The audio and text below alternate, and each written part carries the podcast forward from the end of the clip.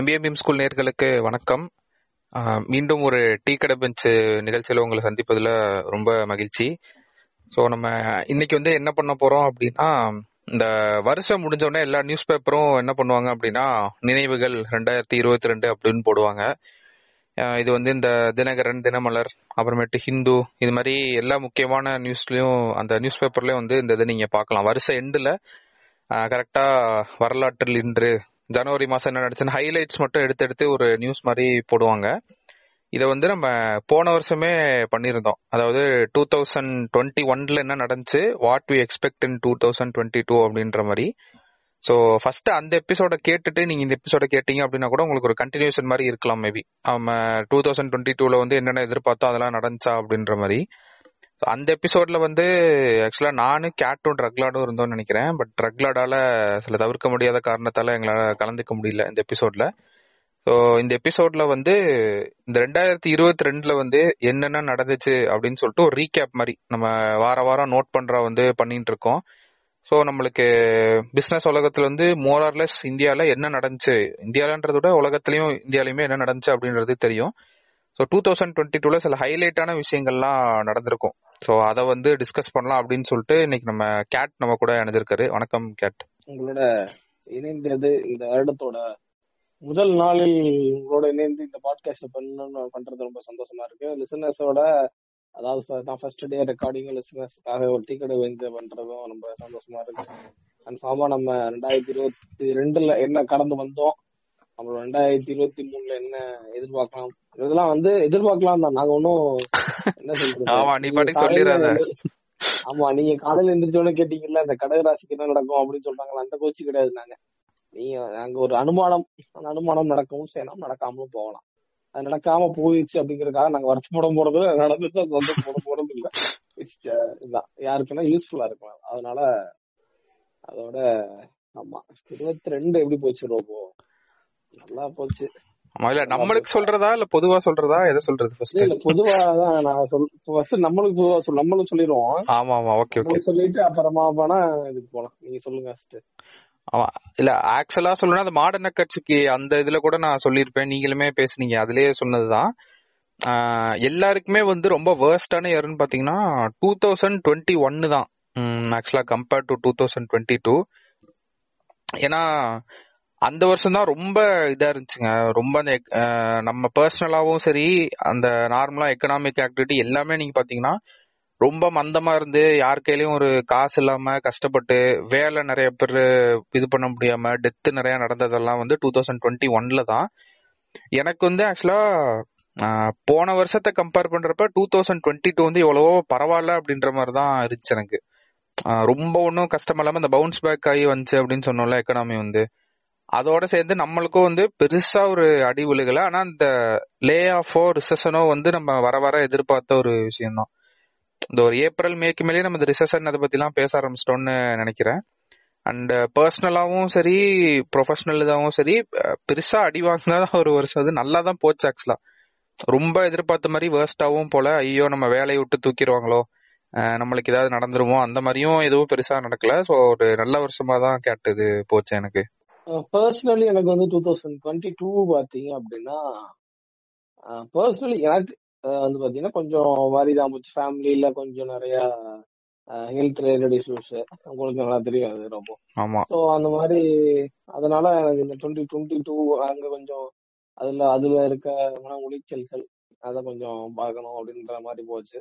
Other then that family அந்த மன உளைச்சல்கள் இல்லாம பர்சனலா என்னோட லைஃப்ல பாத்தீங்க அப்படின்னா பெருசா நான் ஒன்னும்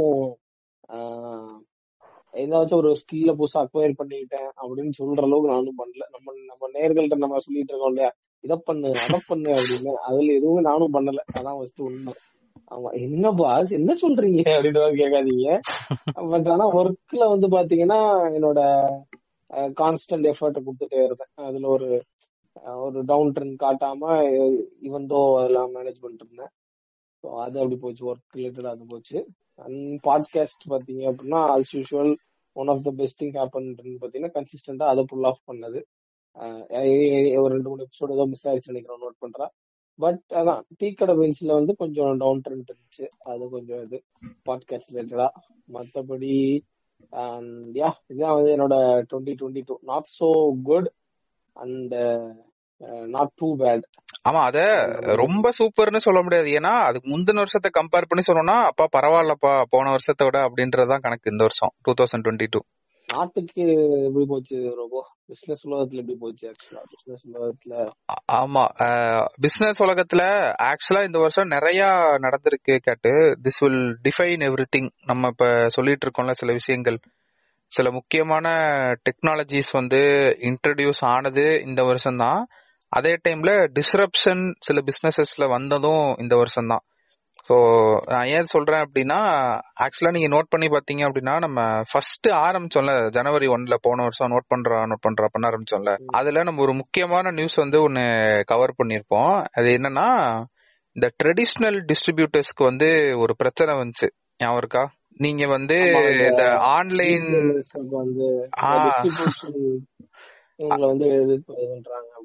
ஆன்லைன் அக்ரிகேட்டர்ஸ்க்கு வந்து நீங்க ஃபுல்லாவே இது பண்றீங்க, அவங்களுக்கு வந்து நீங்க பல்கா குடுக்கறதுனால எங்களுக்கு அந்த ரேட் தர மாட்டேன்றீங்க சொல்லிட்டு ஒரு பிரச்சனை வந்துச்சுல. டெஃபினட். ஆமா, அதனால நல்ல போராட்டங்கள் எல்லாம் கூட பண்ணாங்க இல்லையா? ஆமா ஆமா, போராட்டம் எல்லாம் நடந்துச்சு.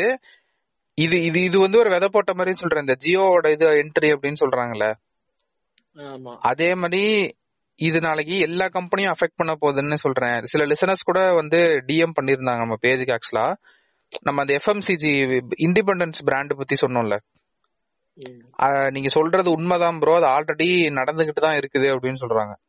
நம்ம ஒன்னும் கடைக்கு போய் யார்கிட்டையும் கேட்டலாம் நம்ம அந்த நியூஸ் சொல்லவே இல்லை, சும்மா நம்மளோட கெஸ்ட்ல தான் அதை சொன்னோம். அவருக்கா நம்ம ரீட்டைல் கடைக்கு போய் நீங்க ஆசீர்வாத் சப்பாத்தி மாவு வாங்குறீங்க, இண்டிபெண்டன்ஸ் வாங்கினா குஜராத்ல தான் இன்ட்ரோடியூஸே பண்ணிருக்கான். சோ அது ஒரு மெயினான விஷயமா நான் பாக்குறேன் கேட்டு இந்த வருஷம் நடந்தது. ஏன்னா இன்னைக்கு வந்து அது ஒரு சின்ன செட் ஆஃப் பீப்புளுக்கு ஒரு ப்ராப்ளம்னு ஆரம்பிக்குது, நாளைக்கு எல்லா எஃப்எம்சிஜி பிராண்டும் சேர்ந்து தெருவில் நிக்க போறாங்கன்ற இந்த ஒரு இது பண்ணதுனால இப்ப அவனுக்கு வந்து லாபம்ன்ற மாதிரி இருக்கும்.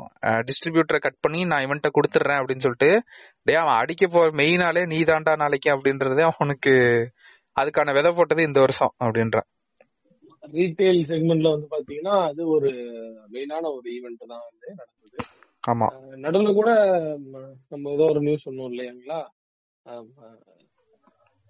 அந்த டிஸ்ட்ரிபியூட்டர்ஸ் வந்து திரும்ப அவங்களுக்கு அந்த அதை கட் பண்ண போறாங்க அப்படின்ற மாதிரி தான் பேசிட்டு இருக்கோம் நினைக்கிறேன். ரீசெண்ட் பாட்காஸ்ட்ல ஏதோ நோட் பண்றதெல்லாம் சொன்னோம் நினைக்கிறேன். சம் நியூஸ் இதை ரிலேட்டடா கவர் பண்ணோம் நினைக்கிறேன். ஆமாமா, அந்த டிஸ்ட்ரிபியூட்டர்ஸே திரும்ப செல் பண்ற மாதிரி பண்றாங்க அப்படின்னு நியூஸ் கவர் பண்ண நினைக்கிறேன். எனக்கு டக்குன்னு ஸ்ட்ரைக் ஆக மறந்துருச்சு. பட் இதனால அந்த இண்டிபெண்டன்ஸ்ங்கிறது உள்ள வந்திருக்கிறது வந்து கொஞ்சம் இதுதான் அது. அதான் இந்த வருஷம் வந்து முக்கியமான ஹைலைட் சொல்லணும்னா அந்த இண்டிபெண்டன்ஸ் பிராண்டே நான் சொல்லுவேன்றேன். இது ஒரு சின்ன நியூஸா இப்ப இருக்குது. குஜராத்ல வந்து டெஸ்ட் பண்றோம் அப்படின்னு சொல்லிட்டு நாளைக்கு என்ன பண்ண போறான்றது கிளியரா தெரியும்.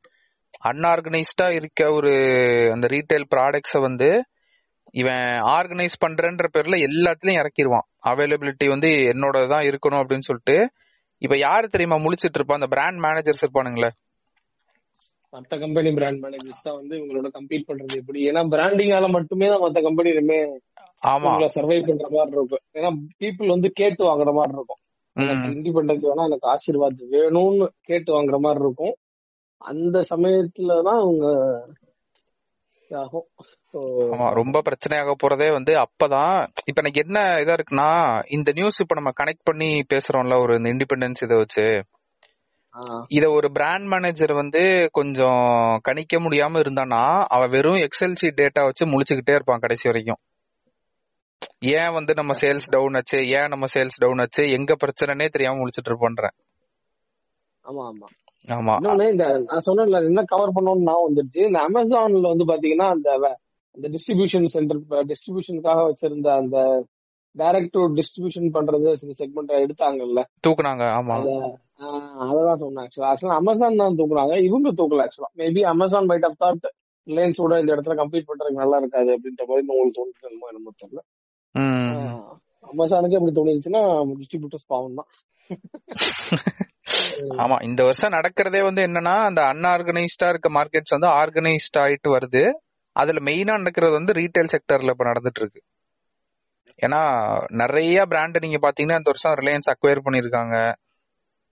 சின்ன சின்ன எஃப்எம்சிஜி பிராண்ட்ஸ் நிறைய இருக்கு. டாய் ஸ்டோர் ஒன்னு இருக்குன்னு நினைக்கிறேன். அதுல நிறைய அவங்க அக்வயர் பண்ணி ஒரு கடல் மாதிரி அப்படியே வந்துட்டு இருக்காங்க. அதெல்லாம் நடந்தது இந்த வருஷம் தான். சோ இது ஒரு மெயினான விஷயம், அந்த ட்ரெடிஷ்னல் டிஸ்ட்ரிபியூட்டர்ஸ் பண்ண பிரச்சனை. அது இப்ப எங்க வந்து நிக்குதுன்னா இண்டிபெண்டன்ஸ்ன்ற எஃப்எம்சிஜி பிராண்ட்ல வந்து நிக்குது. அடுத்து என்னன்னா கேட்டு, இந்த எட்டெக் ஃபார்ம்ஸ் இருக்குல்ல, எட்டெக் ஃபார்ம்ஸுக்கு வந்து இது கொஞ்சம் வேர்ஸ்டான இயர் மாதிரி தான் அவங்களுக்கு. ஆக்சுவலா பேண்டமிக் டைம்ல கூட அவங்க நல்லா பெர்ஃபார்ம் பண்ணிட்டு இருந்திருக்காங்க எல்லாருமே. அவங்களுக்கு இந்த டைம் வந்து அந்த கன்சியூமர் பிஹேவியரே மாறி, கோவிட் வந்ததுனால எல்லாரும் வீட்டுல இருந்ததுனால அது எல்லாரும் கோர்ஸை வாங்கி படிச்சு ஆஃப்லைன் மோடுக்கு போன உடனே என்ன பண்ணிட்டாங்க அப்படின்னா, நான் எதுக்கு இப்போ ஆன்லைன்ல இது பண்ணோம், ஆஃப்லைன் மோட்ல போய் நான் அந்த டியூஷன் சென்டருக்கே போய் படிச்சுக்கிறேன்னு சொல்லி, அதுக்கு நடுவில் வேற என்ன இருக்கு அப்படின்னா இவங்க ஆட்ஸ் எல்லாம் மிஸ்லீடிங்கா இருக்குன்னு சொல்லிட்டு இவங்க வந்து கவர்மெண்ட் வந்து என்ன தெரியுமா சொல்லிச்சு, நீங்களே செல்ஃப் ரெகுலேட் பண்ணிக்கீங்க அப்படின்னு சொல்லிச்சு. நம்ம இந்த நியூஸ கவர்மெண்ட் ரெகுலேட்டரி போர்டு ஒண்ண நடுவுல இது பண்ணுங்க, எட்டெக் ஃபார்ம்ஸ்க்கு வந்து ஒரு ஆஸ்கி மாதிரியான ஒரு செல்ஃப் ரெகுலேட்டரி ஒரு சிஸ்டம் உண்டாகுங்க அப்படின்னு சொல்லி கவர்மெண்ட் ஒரு ஆர்டர் போட்டு, ஆர்டர் மாதிரி தெரியல, இட்ஸ் லைக் ஒரு சஜஷன் மாதிரி கவர்மெண்ட் சைட்ல இருந்து வந்திருக்க ஒரு ஸ்டேட்மெண்ட் மாதிரி, கவர்மெண்ட் சைட்ல இருந்து ஒரு ஸ்டேட்மெண்ட் மாதிரி அதை ட்ரீட் பண்ணலாம் நம்ம. ஆமா, அது மட்டும் இல்லாம இந்த வருஷம் நடந்ததுல நமக்கு இந்த டேட்டா ப்ரொடக்ஷன் பாலிசி கொஞ்சம் இதா இருக்குல்ல, ரொம்ப அதுவும் மெயினா பார்க்கணும். அப்புறம் கடைபிடிக்கலனாலும் இன்ஃப்ளூயன்சர் அப்படிங்கிறவங்கள வந்து அவங்கள அந்த டாக்ஸுக்குள்ள கொண்டு வந்தது, அதெல்லாம் மெயினான விஷயம் இந்த நடந்ததில்ல. அவங்களோட அந்த இன்ஃப்ளூயன்சரோட ரெவன்யூ, அவங்களோட எக்கனாமி அதெல்லாம் இருக்கு இல்லையா, அதெல்லாம் வந்து சும்மா கையில காசு வாங்க முடியாது அப்படின்னு சொல்லிட்டு அவங்களுக்கு அந்த சோசியல் மீடியாவுக்குன்னு சொல்லி சில சில சட்டத்திட்டங்கள் போட்டாங்க. அவங்க இருக்குங்களா? ஆமா ஆமா, ரூல்ஸ் போட்டாங்க.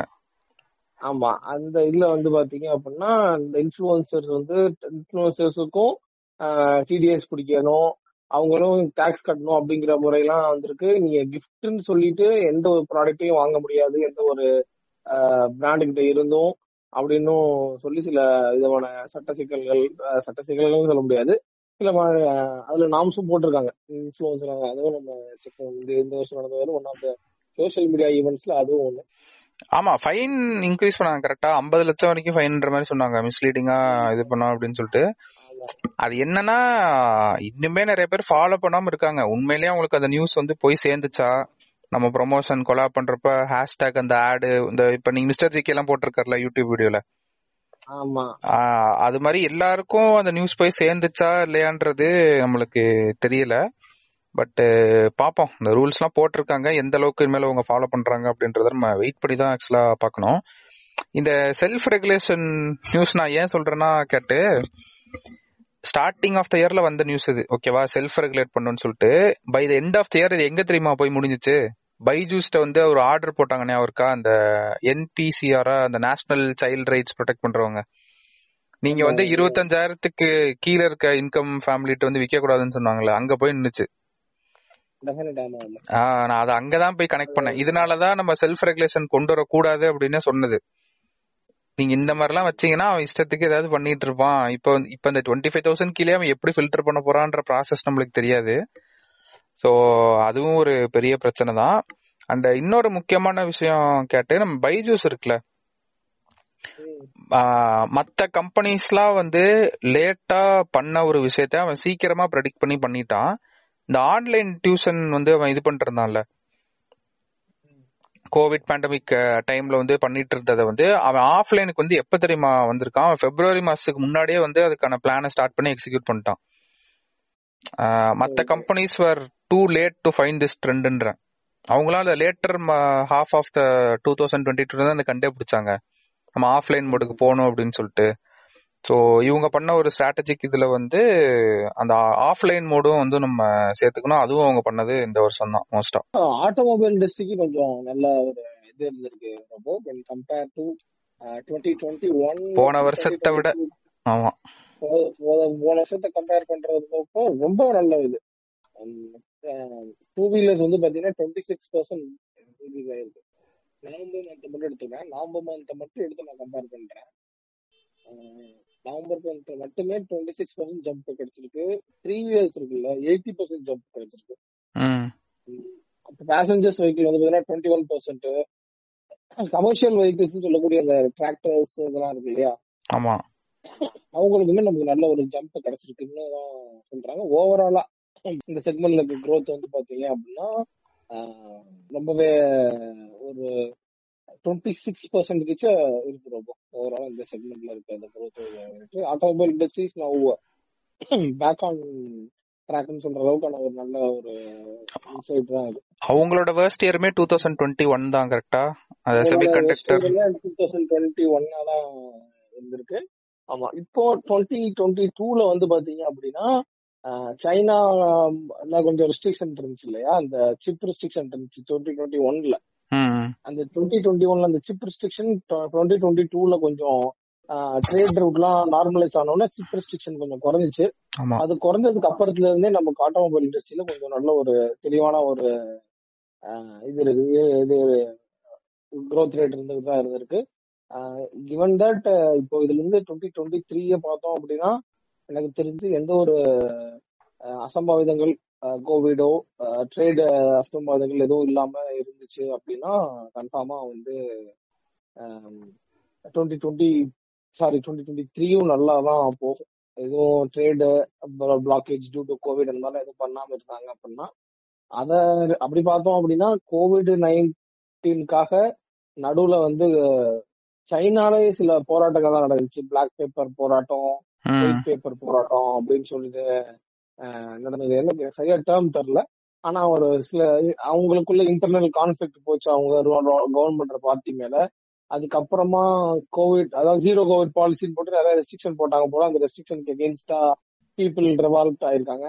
அதுக்கப்புறம் வந்து பாத்தீங்க அப்படின்னா ஃப்ரீடமா இல்லை அப்படின்னு சொல்லிட்டு அதுக்கும் எகெயின்ஸ்டா அவங்க இது பண்ணி அதுக்கப்புறம் வந்து இந்த ரெஸ்ட்ரிக்ஷன்ஸ் தான் கொஞ்சம் தளர்வு பண்ணோம்னா மறுபடியும் இப்போ கோவிடோட எண்ணிக்கைகளும் அதிகமாயிருச்சு. இதெல்லாம் நடந்தாலும் வேர்ல்டு ஹெல்த் ஆர்கனைசேஷன்ல வந்து இறப்பின் எண்ணிக்கை அப்படின்னு சொல்லுவாங்கல்ல 2022ல அந்த அந்த இது போட்டு பாத்தீங்கன்னா கிட்டத்தட்ட வேர்ல்டுல வந்து பாத்தீங்க அப்படின்னா ஒரு 14 பில்லியன் நினைக்கிறேன். அப்படியே இருங்க, நான் அந்த நம்பர்ஸ் மட்டும் கொஞ்சம் அப்படியே எடுத்துறேன். 14 பில்லியன்ஸ் அப்படின்னு நினைக்கிறேன். இறப்பின் எண்ணிக்கையில வந்து பாத்தீங்கன்னா இந்தியா வந்து பாத்தீங்கன்னா நம்பர் ஒன்னா. ஆமா, 5th ரெக்கார்ட் ஆஃப் நம்ம எல்லாம் டிலே பண்ணிருக்கோமா அதை. 4.7 மில்லியன் வந்து நமக்கு COVID-19 மட்டுமே உயிர் போயிருக்கு அப்படின்னு சொல்லிட்டு இந்த வருஷம் 2022ல அந்த ரிப்போர்ட் நமக்கு கிடைச்சிருக்கு. அந்த ரிப்போர்ட் படி சொன்ன ரிப்போர்ட் வந்தது. அதான் நம்ம டிலே பண்ணிட்டோமா அதை. ஆனா இன்னொருத்தவங்க டிலே பண்ணது கேட்டீங்கன்னா ஷாக்கா இருப்பீங்க. சைனா வந்து நாங்க ஒரு ஆள் கூட சாவலன்ட்டாங்க. பயங்கரமான உருட்டா இருக்கு அப்படின்ற மாதிரி போயிட்டு இருக்கு. ஆட்டோமொபைல் இண்டஸ்ட்ரி, அந்த சிப்பு ட்ரேடு, சைனால நடக்க பிரச்சனை, அதெல்லாம் வச்சு பார்க்கும்போது 2023 இஃப் கோவிட் இப்ப ரைஸ் ஆயிருக்க அந்த அஜிடேஷன், கோவிட்னால இருக்க அஜிடேஷன் எதுவும் ஆகல அப்படின்னா திஸ் ஆட்டோமொபைல் இண்டஸ்ட்ரி அண்ட் அதோட சப்சிடி இண்டஸ்ட்ரியான அதோட சப்சிடி இண்டஸ்ட்ரி நான் எதை சொல்றேன் அப்படின்னா அது OEM-க்கு தேவையான மற்ற பொருட்களை தயாரிக்கும் அனைத்து கம்பெனி மேனுஃபேக்சரிங் கம்பெனிஸும் அதுல வேலை பார்க்கறவங்களுக்கும் அந்த ஒரு பிரச்சனை இருக்காது. ஆமா, அண்ட் அதே மாதிரி முக்கியமான இன்னொரு டெக்னாலஜி கேட்டு நம்ம மெட்டாவர்ஸ். ஏன்னா என்ன மெட்டாவர்ஸ் இன்ட்ரோடியூஸ் ஆனதும் இந்த வருஷம் தான். Welcome to the world of metaverse. நீங்க வந்து வெர்ச்சுவல் இதுல வந்து அவதார் கிரியேட் பண்ணிக்கலாம், மீட்டிங்ஸ் அட்டெண்ட் பண்ணிக்கலாம் அப்படின்னு சொல்லிட்டு அந்த வீடியோ எல்லாம் வந்துச்சு, பயங்கரமா இருந்துச்சு. ஆனா என்னன்னா இது நம்மளோட கைக்கு இன்னும் வந்து சேரலையே. இது யாருதான் யூஸ் பண்றானே எனக்கு தெரியல. ஆனா எல்லா பிராண்டுமே வி ஆர் இன்டு மெட்டாவர்ஸ் மெட்டாவர்ஸ்ன்றாங்க. நாங்க வந்து அது அந்த ஒரு மாடல் ஒரு இது போச்சு ரொம்ப. மெட்டாவர்ஸ் வந்து இட் இஸ் யூஸ்லெஸ் அப்படின்ற மாதிரி பேச ஆரம்பிச்சாங்க. ஓ அப்படியா? தெரியல. வந்து அது வந்து நடுவுல வந்து சில இந்த ஃபாரின் யூடியூபர்ஸ் இருக்காங்க இல்லையா, சரி, எனக்கு அந்த ஃபீட்ல வந்து ஒரு வீடியோல பார்த்தது. Sorry I forgot the YouTuber name. ஆனா அது ஆத்தென்டிகேட்டா நான் சொல்லல, இது பண்ணாத இது ஒரு ஆத்தென்டிகேட் அப்படின்னு சொல்லல. ஆனா இப்படி ஒரு சோசியல் டயலாக் உள்ள ஓடிட்டு இருக்கு சமூகத்துல. இப்படி ஒரு பேச்சுக்கள் அடிபடுத்து மெட்டாவர்ஸ் ஒன்னும் மிகப்பெரிய சொல்லிக்கிற அளவு மிகப்பெரிய ஒரு இது கிடையாது அப்படின்ற மாதிரி சொல்றாங்க. நம்ம பொறுத்திருந்தா பாக்கணும். ஏன்னா எனக்குமே மெட்டாவர்ஸ் மேல மிகப்பெரிய நம்பிக்கை ஒன்னும் இல்ல. ரொம்ப வந்த புதுசுல நான் ரொம்ப அதுக்கு இதா பேசிடுவேன். ஆனா எனக்கு என்னமோ அதால வந்து மக்களை வந்து புல் பண்ண முடியாதோ அப்படின்ற மாதிரி தோணுது. அந்த விர்ச்சுவலான ரியாலிட்டிக்குள்ள இழுக்கிற அளவுக்கான இன்னும் அதற்கு தேவையான கவர்ச்சியும் அதற்கு தேவையான அந்த வலிமையும் மெட்டாவர்ஸுக்கு இல்ல அப்படின்னு நான் நினைக்கிறேன். ஏன்னா என்னால எப்படியுமே வந்து I want to see them in reality. அத நீங்க எவ்வளவு பெரிய ஒரு ஹை ரெசல்யூஷன் இதுல காமிச்சாலும் அது எனக்கு ஒரு ஒரு படமா தான் தெரியுமே தவிர அந்த ரியாலிட்டிங்கிறது கஷ்டம். என்னோட அந்த அந்த ரெடி ஸ்டடி பிளேயர் மாதிரி போகணும்ன்றது இருக்குல்ல. மேபி ஏதாவது ஏதோ ஒரு கேட்டஸ்ட்ராபிக்கல் இம்பாக்ட் நடந்ததன் காரணமாக மீட் அப் இந்த கோவிட்-19லாம் வருதுல்ல, அதெல்லாம் வந்து ஒரு கான்ஸ்டன்ட் எஃபெக்டாவும் இருந்துச்சு. அது ஒரு கான்ஸ்டன்டான ஒரு நார்மல்சியை கிரியேட் ஆச்சு அப்படின்னா மேபி மெட்டாவர்ஸோட அடாப்டபிலிட்டி நமக்கு வருமா இருக்கலாம். எனக்கு இப்போ நீங்க இந்த சில இந்த ரெடி ஸ்டேட்னா இந்த மாதிரி இதுலயுமே வந்து பாத்தீங்கன்னா எதையாச்சும் ஒரு ஒரு ஒரு டிஸ்டோபியன் வேர்ல்டு மாதிரி காட்டுவாங்கல்ல. அத இது இது வந்து இங்க இருக்கிறதுலே வந்து இங்க இருக்க வேர்ல்டே அப்படி மாத்துற மாதிரி இல்லாம ஏதாச்சும் ஒரு ஒரு டிஸ்டர்பியன் சேஞ்ச் மாதிரி ஏதாச்சும் நடக்குது. ஒரு வேர்ல்டு வார் ஏதோ வருது அப்படின்னா ரொம்ப ஈஸியா பேசிட்டு இருக்கோம் வேர்ல்டு வார் இதெல்லாம். ஆனா that cost loss of life அப்படிங்கறது முதல்ல இருக்கு. பட் சொல்றேன் அதான் அப்படி வந்தா தான் ஒளிய மேபி மெட்டாவர்ஸ்க்கு ஒரு வாய்ப்பு வருமோ என்னமோ அப்படின்னு மாதிரி தான் எனக்கு தோணுது. இல்ல மெட்டாவர்ஸ் கண்டிப்பா ஒரு ஃபியூச்சரிஸ்டிக் ப்ராடக்ட் தான், அதை நான் இல்லன்னு சொல்லல. அது இன்னைக்கு இதுல வந்து அதுக்கான டிமாண்ட் வந்து இவங்க கிரியேட் பண்ண வேண்டியதா இருக்குன்ற அதுக்கு டிமாண்டே இல்ல. இப்ப இல்ல அது இப்ப இருக்க மெட்டாவர்ஸ்ல அது இல்ல. ஆமா அதுதான் பிரச்சனை. எனக்கு என்ன இதா இருக்குன்னா கேட்டு இப்ப பெரிய பெரிய பிராண்ட்லாம் ஆல்ரெடி அதுல போய் ஏதோ பண்றாங்கன்னு சொல்றாங்களே, யார் அதை பாத்துட்டு இருக்கான்னு எனக்கு தெரியல. ஒரு கான்சர்ட் ஒன்னு நடத்துறாங்க, ஸ்பான்சர்ட் பை ரெட் புல்ன்றாங்க. அப்புறமேட்டு சில சிங்கர்ஸே வந்து அவதார் வர்ச்சுவல் அவதார் கிரியேட் பண்ணி என்னோட மெட்டாவர்ஸ்ல ஜாயின் பண்ணி அந்த வர்ச்சுவலா நீங்க ஈவென்ட் அட்டெண்ட் பண்ணலாம் வீட்டுல உட்காந்துட்டு அப்படின்றாங்க. சரி நான் என்ன சொல்றேன் அப்படின்னா அப்பயே உன்னோட ரெவென்யூ டவுன் ஆகுது. சம்வாட் இஃப் அந்த மெட்டாவர்ஸ் வந்து இஃப் இட் இஸ் அது லான்ச் ஆயிருச்சு ரொம்ப நம்ம கையில இல்ல. பட் சில இடங்கள்ல அது யூஎஸ்ல அது அக்செப்டபிளா இருக்குன்னு நினைக்கிறேன். ஓகேங்களா,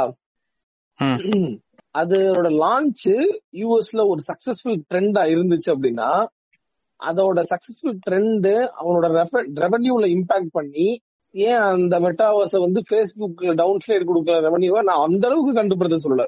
பேஸ்புக் ஒரு டவுன் ஃபால் சந்திக்குது. You have launched something and if that is under successful trend அப்படினா அதோட அந்த சக்சஸ்ஃபுல் ட்ரெண்ட் வந்து இத காம்ப்ரமைஸ் பண்ணிருக்கணும்ல. ஏனா போட்ட காசு எல்லாமே அதுல போட்டதுதான் பம்ப் பண்ணதா மணி எல்லாம் இன்வெஸ்டர்ஸ்ட வாங்குனல. வாங்குன காசு எல்லாம் போட்டு ரிட்டர்னிங் தான் எல்லாரும் கேக்குறாங்க. நீ என்னமோ சொன்ன அதெல்லாம் சரிதான், அதுக்கான ரிட்டர்னிங்னு கேக்குறப்ப தான் அவன் திணறிட்டு இருக்கான். இன்னும் கொஞ்சம் டைம் கொடுங்க, இது டிராக்ஷன் வர்றதுக்கு இன்னும் கொஞ்சம் லேட் ஆகும். அவனே அந்த கோவிட் அது இதுன்னு ரீசன் சொல்லி சமாளிச்சுட்டு இருக்கான். அவனால அதை புல் பண்ண முடியல. டெஃபினட்டா அது ரொம்ப கஷ்டமா இருக்கு. Only hope is 19 to 21% CAGR for digital advertisement இருக்கு. அதுல எவ்வளவு CAGR for Facebook and Instagram இருக்குன்னு தெரியல. அதுல அந்த பெர்சன்டேஜ்ல எத்தனை பெர்சன்டேஜ் கூகுள் ஆட்டே போடுவாங்கன்னு தெரியல. அது ஆட்டே போட்டது போக மிச்சம் அதர்ஸ்ங்கிற கேட்டகரியில டிஜிட்டல் அட்வர்டைஸ்மென்ட்ஸ் இருக்கும் பாத்தீங்கல்ல. ஆமா அதெல்லாம் அது ஆட்டை போட்டது போக மீதி உனக்கு எவ்வளவு அந்த சிஏஜிஆர்ல பெரும் பங்கு இருந்துச்சு அப்படின்னா யூ கேன் சர்வைவ். அவங்களுக்கே ஒரு வேக்அப் கால். ஆக்சுவலா அந்த பிக் ஜெயன்ட்ஸ் இருக்காங்களே Google and Meta, sorry Alphabet and Meta, Google Facebook. ஏன்னா அவங்க அட்வர்டைஸ்மெண்ட் ரெவன்யூ வந்து ஒரு டவுன்வர்ட் ட்ரெண்டிங் நோக்கி போயிட்டு இருக்கு கேட்டு. அது மேபி கோவிட்னால போகுதான்றத நம்ம வெயிட் பண்ணி பார்க்கணும். ஏன்னா நான் பார்த்த கிராஃப்ல வந்து என்ன சொல்றாங்கன்னா இவங்களுக்கு காம்படிஷன் வந்து அதிகமாயிருச்சு. இன்னைக்கு எல்லாரும் வந்து ஓன் D2C பிராண்ட் கிரியேட் பண்ணிக்கிறாங்க, அவங்கவுங்க ஓன் ஸ்டோர் வச்சுக்கிறாங்கல்ல. அதுக்கு டிராபிக் புல் பண்றன்ற பேர்ல இப்ப இ-காமர்ஸ் ஸ்டோர்ஸ் வந்து வளர்ந்துருச்சு. இப்ப அக்ரிகேட்டர் ஸ்டோர்ஸ் எல்லாம் இப்ப ஒரு காலத்துல வந்து நீ எல்லாத்துக்கும் கூகுள் தான் யூஸ் பண்ணிட்டு இருந்த. ஆனா இன்னைக்கு நீ ஷாப்பிங்னா நீ கூகுள் யூஸ் பண்றதுல ஸ்ட்ரைட்டா அமேசான் சர்ச்சுக்கு போயிடுறீல்ல, விச் மீன்ஸ் அவனோட ரெவன்யூ அங்க அடி வாங்குதுல. அந்த மாதிரி நடக்கிற ஒரு ட்ரெண்டும் வந்து அவங்க பாக்க ஆரம்பிச்சிருக்காங்க. இது ஆல்ரெடி கூகுள் எல்லாம் பார்த்து வேக்கப் காலா எடுத்து ஏதாவது பண்ணிட்டு இருப்பாங்கன்னு தான் நான் நினைக்கிறேன். பட் என்ன பண்றாங்க அப்படின்றது வந்து நம்மளுக்கு தெரியல. மெட்டாவர்ஸ் வந்து இன்னும் கொஞ்சம் வருஷங்கள் ஆகும் ஆக்சுவலா அது பழக்கப்பட்டு ஒரு இதா இருக்கு. பட் அது அந்த பழக்கத்தை இந்த வேர்ல்டுல இருந்து நீ இன்னொரு விர்ச்சுவல் வேர்ல்டுக்கு நீ கொண்டு வர அளவுக்கு நீ அது அது அவ்வளவு லுக்ரேட்டிவா இல்ல. நான் சொல்ல வந்தது ஆக்சுவலா கரெக்டான வேர்டு என்னன்னா அது அவ்வளவு லுக்ரேட்டிவா இல்ல. அந்த மெட்டாவர்ஸ்க்கான வீடியோஸ் எல்லாம் பார்த்தேன், அது பொம்மை மாதிரிதான் தெரியுது எனக்கு இப்பதான் வந்திருக்கு. ஆமா, அதனால அந்த அளவுக்கு லுக்ரேட்டிவா இருந்தாலும் பரவாயில்ல.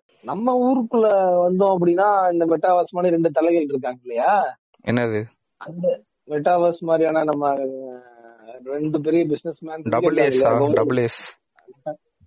கௌதம் அதானி அவர்களும் மற்றும் ரிலையன்ஸ் அவங்க அந்த இதுல 2022ல நடந்த ஒரு முக்கியமான ஈவென்ட் என்னன்னா ரெண்டு பிக் இதுலயுமே வந்து பாத்தீங்க அப்படின்னா அவங்களோட நெக்ஸ்ட் ஜென்னை வந்து அவங்க இது பண்ணிருக்காங்க, இன்ட்ரோடியூஸ் பண்ணிருக்காங்க. So literally it's like 90s கிட்டோட டைம் முடிஞ்சு போச்சு அப்படிங்கிற மாதிரியான ஒரு 90s கிட்ஸ் தான் நினைக்கிறேன். அவங்க எல்லாம் அவங்களா 80s கிட்ஸ்ரா, நான் இப்ப வரவங்க தான 90s கிட்ஸ், புது ஜெனரேஷன். இது லிட்டரலி ஆனா 90s கிட்ஸோட டைம் முடிஞ்சு போயிடுச்சு அப்படின்னா 90s கிட்ஸ் வந்து அவங்க அவங்க இருந்த காலகட்டத்துல வந்து பாத்தீங்கன்னா 80s kids and 70s kids வந்து ஒரு சேர்மேன் அண்ட் எம்டி பொசிஷன்ல ஒரு ஆர்கனைசேஷன்ல இருப்பாங்க. கரெக்ட்டுங்களா? ஆமா ஆமா. இப்ப அவங்க 90s கிட்ஸோட அந்த காலம் முடிஞ்சு போய் இப்ப 2K கிட்ஸுக்கு வந்து 90s கிட்ஸ் வந்து உங்களுக்கு வந்து ஆர்கனைசேஷன்ல எம்டி சேர்மேன் ரோல்ல உட்கார்றதுக்கான முதல் அடுக்குலாம் நடந்திருக்குன்னு நினைக்கிறேன். அது ஆமா, அது நடந்தது இந்த வருஷம் தான். கரெக்டா, அந்த சேஞ்ச் ஆஃப் இது எல்லாம் சீசூட் லெவல்ல இருக்கவங்க யங்கா இருக்கவங்க வந்து மேல உட்கார்றது. ஆமா ஆமா. இவங்க ஆக்சுவலா எனக்கு அம்பானி அவர்களுக்கு வந்து ட்வின்ஸ்ங்கிறதே எனக்கு இன்னைக்குதான் தெரிய வந்துச்சு. ரோபோ அவங்களுக்கு ட்வின்ஸா? ஆமா, ஈஷா அம்பானியும் அவங்களோட அண்ணனா தம்பியான்னு தெரியல இன்னொருத்தவரு. ஓ அப்படியாடா, இது தெரியவே தெரியாது. ஃபர்ஸ்ட் பான் வந்து பாத்தீங்கன்னா ஆகாஷ் அம்பானி. ஆமா, அவங்க ஆகாஷ் அம்பானி தான் வந்து பாத்தீங்க அப்படின்னா இந்த ஜியோக்கு கீழே வர்ற அனைத்து பிசினஸ் ப்ராசஸ் இருக்கு இல்லையா, அதையெல்லாம் பாத்துக்கிறது வந்து Akash Ambani is the elder brother. அவங்களுக்கு அவருக்கு சிப்ளிங்ஸ் வந்து பாத்தீங்கன்னா யங்கர் சிப்ளிங்ஸ் வந்து ஈஷா அம்பானி, ஈஷா அம்பானியும் இன்னொருத்தவங்க வந்து ஆனந்த் அம்பானி. இப்ப அவருக்கு தான் கல்யாணம். கரெக்டா? ஆமா ஆமா ஆமா. சோ அந்த ஆனந்த் அம்பானி ஈஷா அம்பானி அவங்க ரெண்டு பேரும் ட்வின்ஸ். மூணு பேருக்குமே ஆமா, ஈஷா அம்பானியும் ஆனந்த் அம்பானியும். நீ யாருக்கு கல்யாணம் நினைச்ச? ஈஷா அம்பானிக்கு ஆனந்த் அம்பானிக்கு கல்யாணம் நினைச்சியா? டேய் இல்லடா, ட்வின்ஸ் என்னடா அப்படின்னு பாத்துட்டு இருந்தேன். என்னடா அப்படின்னு சொல்லிட்டு வேற ஒண்ணும் இல்ல. ஜேபி லேமிஷன் நினைச்சியா நீங்களே ட்வின்ஸ்னா? ஆமா, அது எனக்கு இன்னைக்கு தான் தெரிய வந்துச்சு. தெரியல, பட் அவங்க ட்வின்ஸா இருந்தாலும் நமக்கு ஒன்றும் பிரச்சனை எப்படியும் எடுத்துட்டு போறாங்க. பட் இதுல வந்து ஒரு நல்ல விஷயம் என்ன நான் பாக்குறேன் அப்படின்னா one of the female is going to lead one of the top enterprise in the India. அதோட ஒரு ஒன் ஆஃப் த டாப் என்டர்பிரைஸோட லீடிங் என்டர்பிரைஸ் சொல்லாமா? ஆமா, அவங்கதான் அதுல வந்து ஒரு இதை வந்து லீட் பண்றாங்க. அது என்னன்னு பாத்தீங்கன்னா அந்த ரீட்டைல் டிவிஷன். அவங்கதான் அந்த இண்டிபெண்டன்ஸ்ங்கிறத இது பண்ணவங்களோ அதுதான். அதே போல இங்கேயும் சும்மா இல்ல, நம்ம கௌதம் அதானி இருக்காங்க இல்லையா, அவங்களோட பையன் வந்து கரண் அதானி. அவரும் வந்து பாத்தீங்கன்னா பொறுப்பேற்றிருக்காரு சேர்மேன் பதவிக்கு. அதான் சொன்ன மாதிரி நெக்ஸ்ட் ஜென்ங்கிறது உள்ள வந்திருக்கு. உள்ள வந்து ஒரு இது நம்ம இன்னொன்னு மெயினா நம்ம இதுல நம்ம இந்த ஏர் இந்தியா டீலும் இந்த வருஷம் தான் ரொம்ப முடிஞ்சிச்சு. நம்ம மேஜர் இந்த இதுல வந்து பாத்தீங்கன்னா அந்த Air India deal one of the major acquisition இந்தியாவில நடந்ததுல அது நம்ம யோசிக்க வேண்டிய ஒரு விஷயம். ஏர் இந்தியா அக்வயர் பண்ணதுக்கு அப்புறமா வந்து டாட்டாவோட அந்த இதனால அவங்களோட அந்த இது எப்படி போகுது அப்படிங்கறத வந்து நம்ம பாக்கணும். ஏன்னா ஒரு மிட் இயர்ல தான் அக்வயர் பண்ணாங்க. அதுக்கப்புறம் இன்னும் அவங்களோட ரெவன்யூஸ் அதெல்லாம் இன்னும் பெருசா தகவல் வெளியே வரல. வந்திருக்கும் maybe we haven't looked up on. இல்ல அவங்க ரீஸ்ட்ரக்சர் தான் இன்னும் பண்ணிட்டு இருக்காங்க. எல்லா ஏர்லைன்ஸ்லயும் சேர்க்கறாங்களா? அது மூணு இருக்குது டாட்டால, அது எல்லாத்தையும் சேர்த்து ஏதோ இது பண்ணிட்டு இருக்காங்க இப்ப. ஆமா, நிறைய இந்த மாதிரியான ஒரு மேஜஸ் நடந்துச்சுன்னு சொல்லலாமா ரொம்ப. ஏன்னா நமக்கு இது ஒண்ணு நடந்துச்சுன்னு சொல்ற மாதிரி பார்த்தோம் அப்படின்னா, அங்க அம்புஜம் சிமெண்ட்ஸ வந்து அதானி அக்வயர் பண்ணாங்க, ஞாபகம் இருக்குங்களா? அது ஒரு மேஜரு. அதுக்கப்புறம் நம்ம இவங்களோட இது சோனி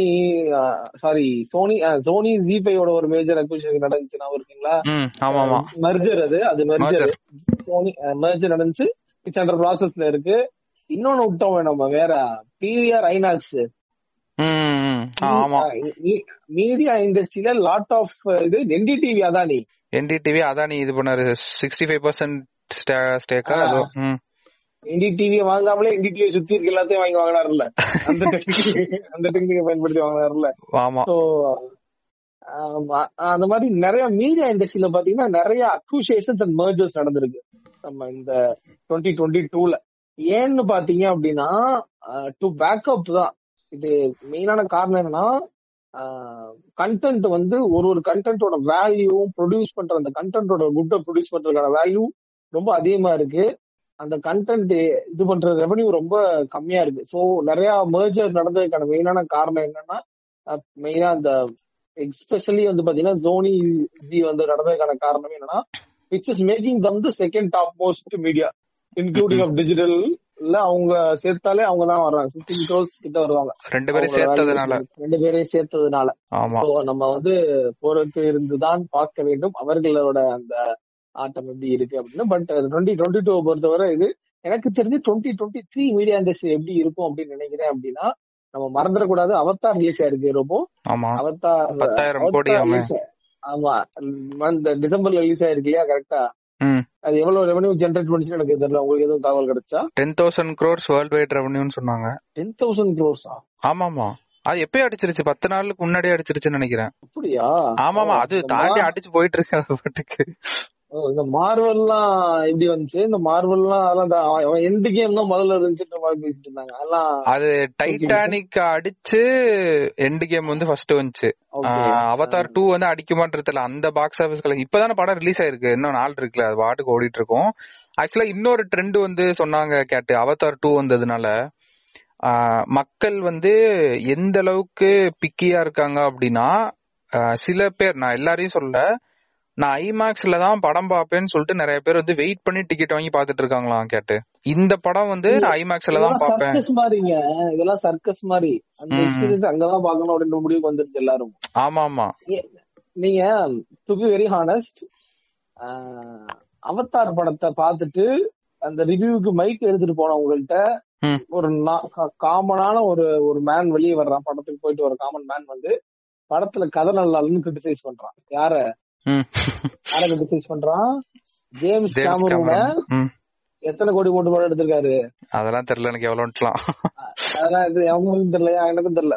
ஆப்வியஸா இங்க பல பேருக்கு தெரிஞ்சிருக்கேன்னா, சினிமாக்கள்ல தான் நம்ம கலந்துருப்பீங்க, உங்களுக்கே தெரியும் எத்தனை கோடி போட்டு படம் எடுத்திருப்பாங்க. அத்தனை கோடி போட்டு படம் எடுத்தவரை கேக்குறான், கதை இன்னும் பெருசா இல்லைன்றான். யார் சொல்றான்? இங்க இருந்துட்டு இவன் சொல்றது, இவன் கேட்கலாமான்னு நான் அதை கேட்கல. நானு இங்க இருக்கவனுக்கு அந்த அளவுக்கு அறிவு வந்திருக்கு, இருக்கவன நீங்க நினைக்க முடியாது. ஜேம்ஸ் கேமரோட கதையே நல்லா இல்லைன்னு சொல்ற அளவுக்கான ஒரு அவனுக்கான அந்த தெளிவு அவனுக்கு கிடைச்சிருச்சு. படம் கதை நல்லா இல்லைன்னா கதை நல்லா இல்லைன்னு புரிஞ்சுக்கிற அளவுக்கு அவனுக்கு புரிஞ்சிருச்சு. இதுக்கு மேல வந்து இந்த தண்ணி தெளிச்சு சீட் ஆட்டி அந்த மாதிரி ஒரு இதெல்லாம் பண்ணீங்க அப்படின்னா, இந்த இது போனீங்கல்ல, இந்த மதுரைக்கு போனீங்கன்னா MGM போனீங்கன்னா 70 தியேட்டர்னு ஒன்று இருக்கும். ஆமா, நீங்க கரெக்டா அந்த ஒரு ரோலர் கோஸ்டர் ரைட முடிச்சுட்டு போனீங்கன்னா அடுத்த ரைடுக்கு போற மாதிரி இருக்கும்னு நினைக்கிறேன் இப்ப மாத்திரம். அங்க போனீங்கன்னா 70 தியேட்டர் சீட் எல்லாம் ஆடிட்டு வரும். அது ஏன் வந்து 70 தியேட்டரை கொண்டு MGM குள்ள வச்சாங்கன்னு ஒரு காரணம் இருக்கு பாருங்க. இந்த மாதிரியான காரணம் மாதிரி இந்த படம் இருக்கு. எனக்கு இப்போ இது வந்து என்னவோ அதோட இதோட ரெவன்யூ எனக்கு தெரியல. அவதாரோட revenue it must cross and become the world number 1. அப்படி இல்ல அப்படின்னா ரொம்ப கஷ்டம். அந்த ஒரு மார்க் செட் பண்ணலாம் அப்படின்னா நிறைய பேர் வந்து பாத்தீங்கன்னா நிறைய இதுல இருக்காங்க, மன இதுல இருக்காங்க. நான் வந்து RRR மாதிரி படம் எடுக்கணும் அப்படி இப்படின்னு இருக்கணும் இருக்காங்க. அந்த இதெல்லாம் வந்து பாத்தீங்கன்னா இந்த மாதிரி இதுக்கு செட் ஆகாது. ஏன்னா நார்மலா கேட்க ஆரம்பிச்சிட்டான். அதனால இதெல்லாம் வந்து நம்ம மீடியா இண்டஸ்ட்ரி வந்து மோர் கண்டென்ட் ட்ரிவன் ஆன ஒரு இண்டஸ்ட்ரியா மாறிடும். அந்த கண்டென்ட்டை எவ்வளவு வந்து ஒரு லெஸ்ஸான ஒரு cost effective content which is going to do more best இது அப்படின்ற மாதிரினா இனிமே மீடியா ட்ரெண்ட் இருக்கும் அப்படிங்கிறது ஒரு இதுன்னு சொல்லலாமா? ரொம்ப 2023ல மீடியாக்கு கண்டிப்பா சொல்லலாம் கேட்டு. ஏன்னா அந்த அந்த கலாட்டா அந்த ரவுண்ட் டேபிள் அதுன்னு சொல்லிட்டு 2-3 இதுல நடத்தினாங்களே, இந்த பெரிய பெரிய டைரக்டர்ஸ் ஆக்டர்ஸ் எல்லாம் வச்சு. நான் எல்லாமே பார்த்து முடிச்சிட்டேன் ஓகேவா. ஒரு 3 நாள் நடந்துச்சு ரவுண்ட் டேபிள் மாத்தி மாத்தி. கலாட்டால ஒண்ணு நடக்கும், அடுத்து இந்த பிலிம் கம்பெனில ஒண்ணு நடக்கும். அது எல்லாத்துலயுமே அவங்க என்ன சொல்றாங்கன்னா, இன்னைக்கு ஆடியன்ஸ் வந்து எக்ஸ்போஸ் ஆயிட்டாங்க ஓகேவா. நீ அன்னைக்கு வந்து ஊரை நல்லா ஏமாத்திட்டு இருக்கலாம், இந்த கண்டென்ட் தாண்டா உனக்கு அன்னைக்கு வந்து அவனுக்கு இருக்க கண்டென்ட் வந்து கம்மி இல்ல, நீ இதான் பார்த்தாகணும்ன்ற மாதிரி இருந்துச்சு. அதை உடைச்சது வந்து ஓடிடி உலக சினிமான்னு ஒண்ணு இருக்குது.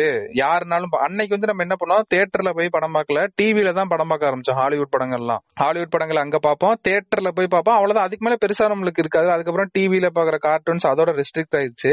இன்னைக்கு வந்து அவனுக்கு வந்து உலகமே அவன் கையில இருக்குது, நெட்ஃபிளிக்ஸ் அமேசான் சொல்லிட்டு. அவன் உலக சினிமா பாக்குறான், வெப் சீரிஸ் பாக்குறான், வேற ஏதாவது பாக்குறான். அப்படின்றப்ப அவன் ரொம்ப தெளிவா இருக்கிறான், எந்த படத்துக்கு வந்து நான் தியேட்டருக்கு வரணும், இந்த படம் வந்து theatre worthy or I shall watch it in OTT.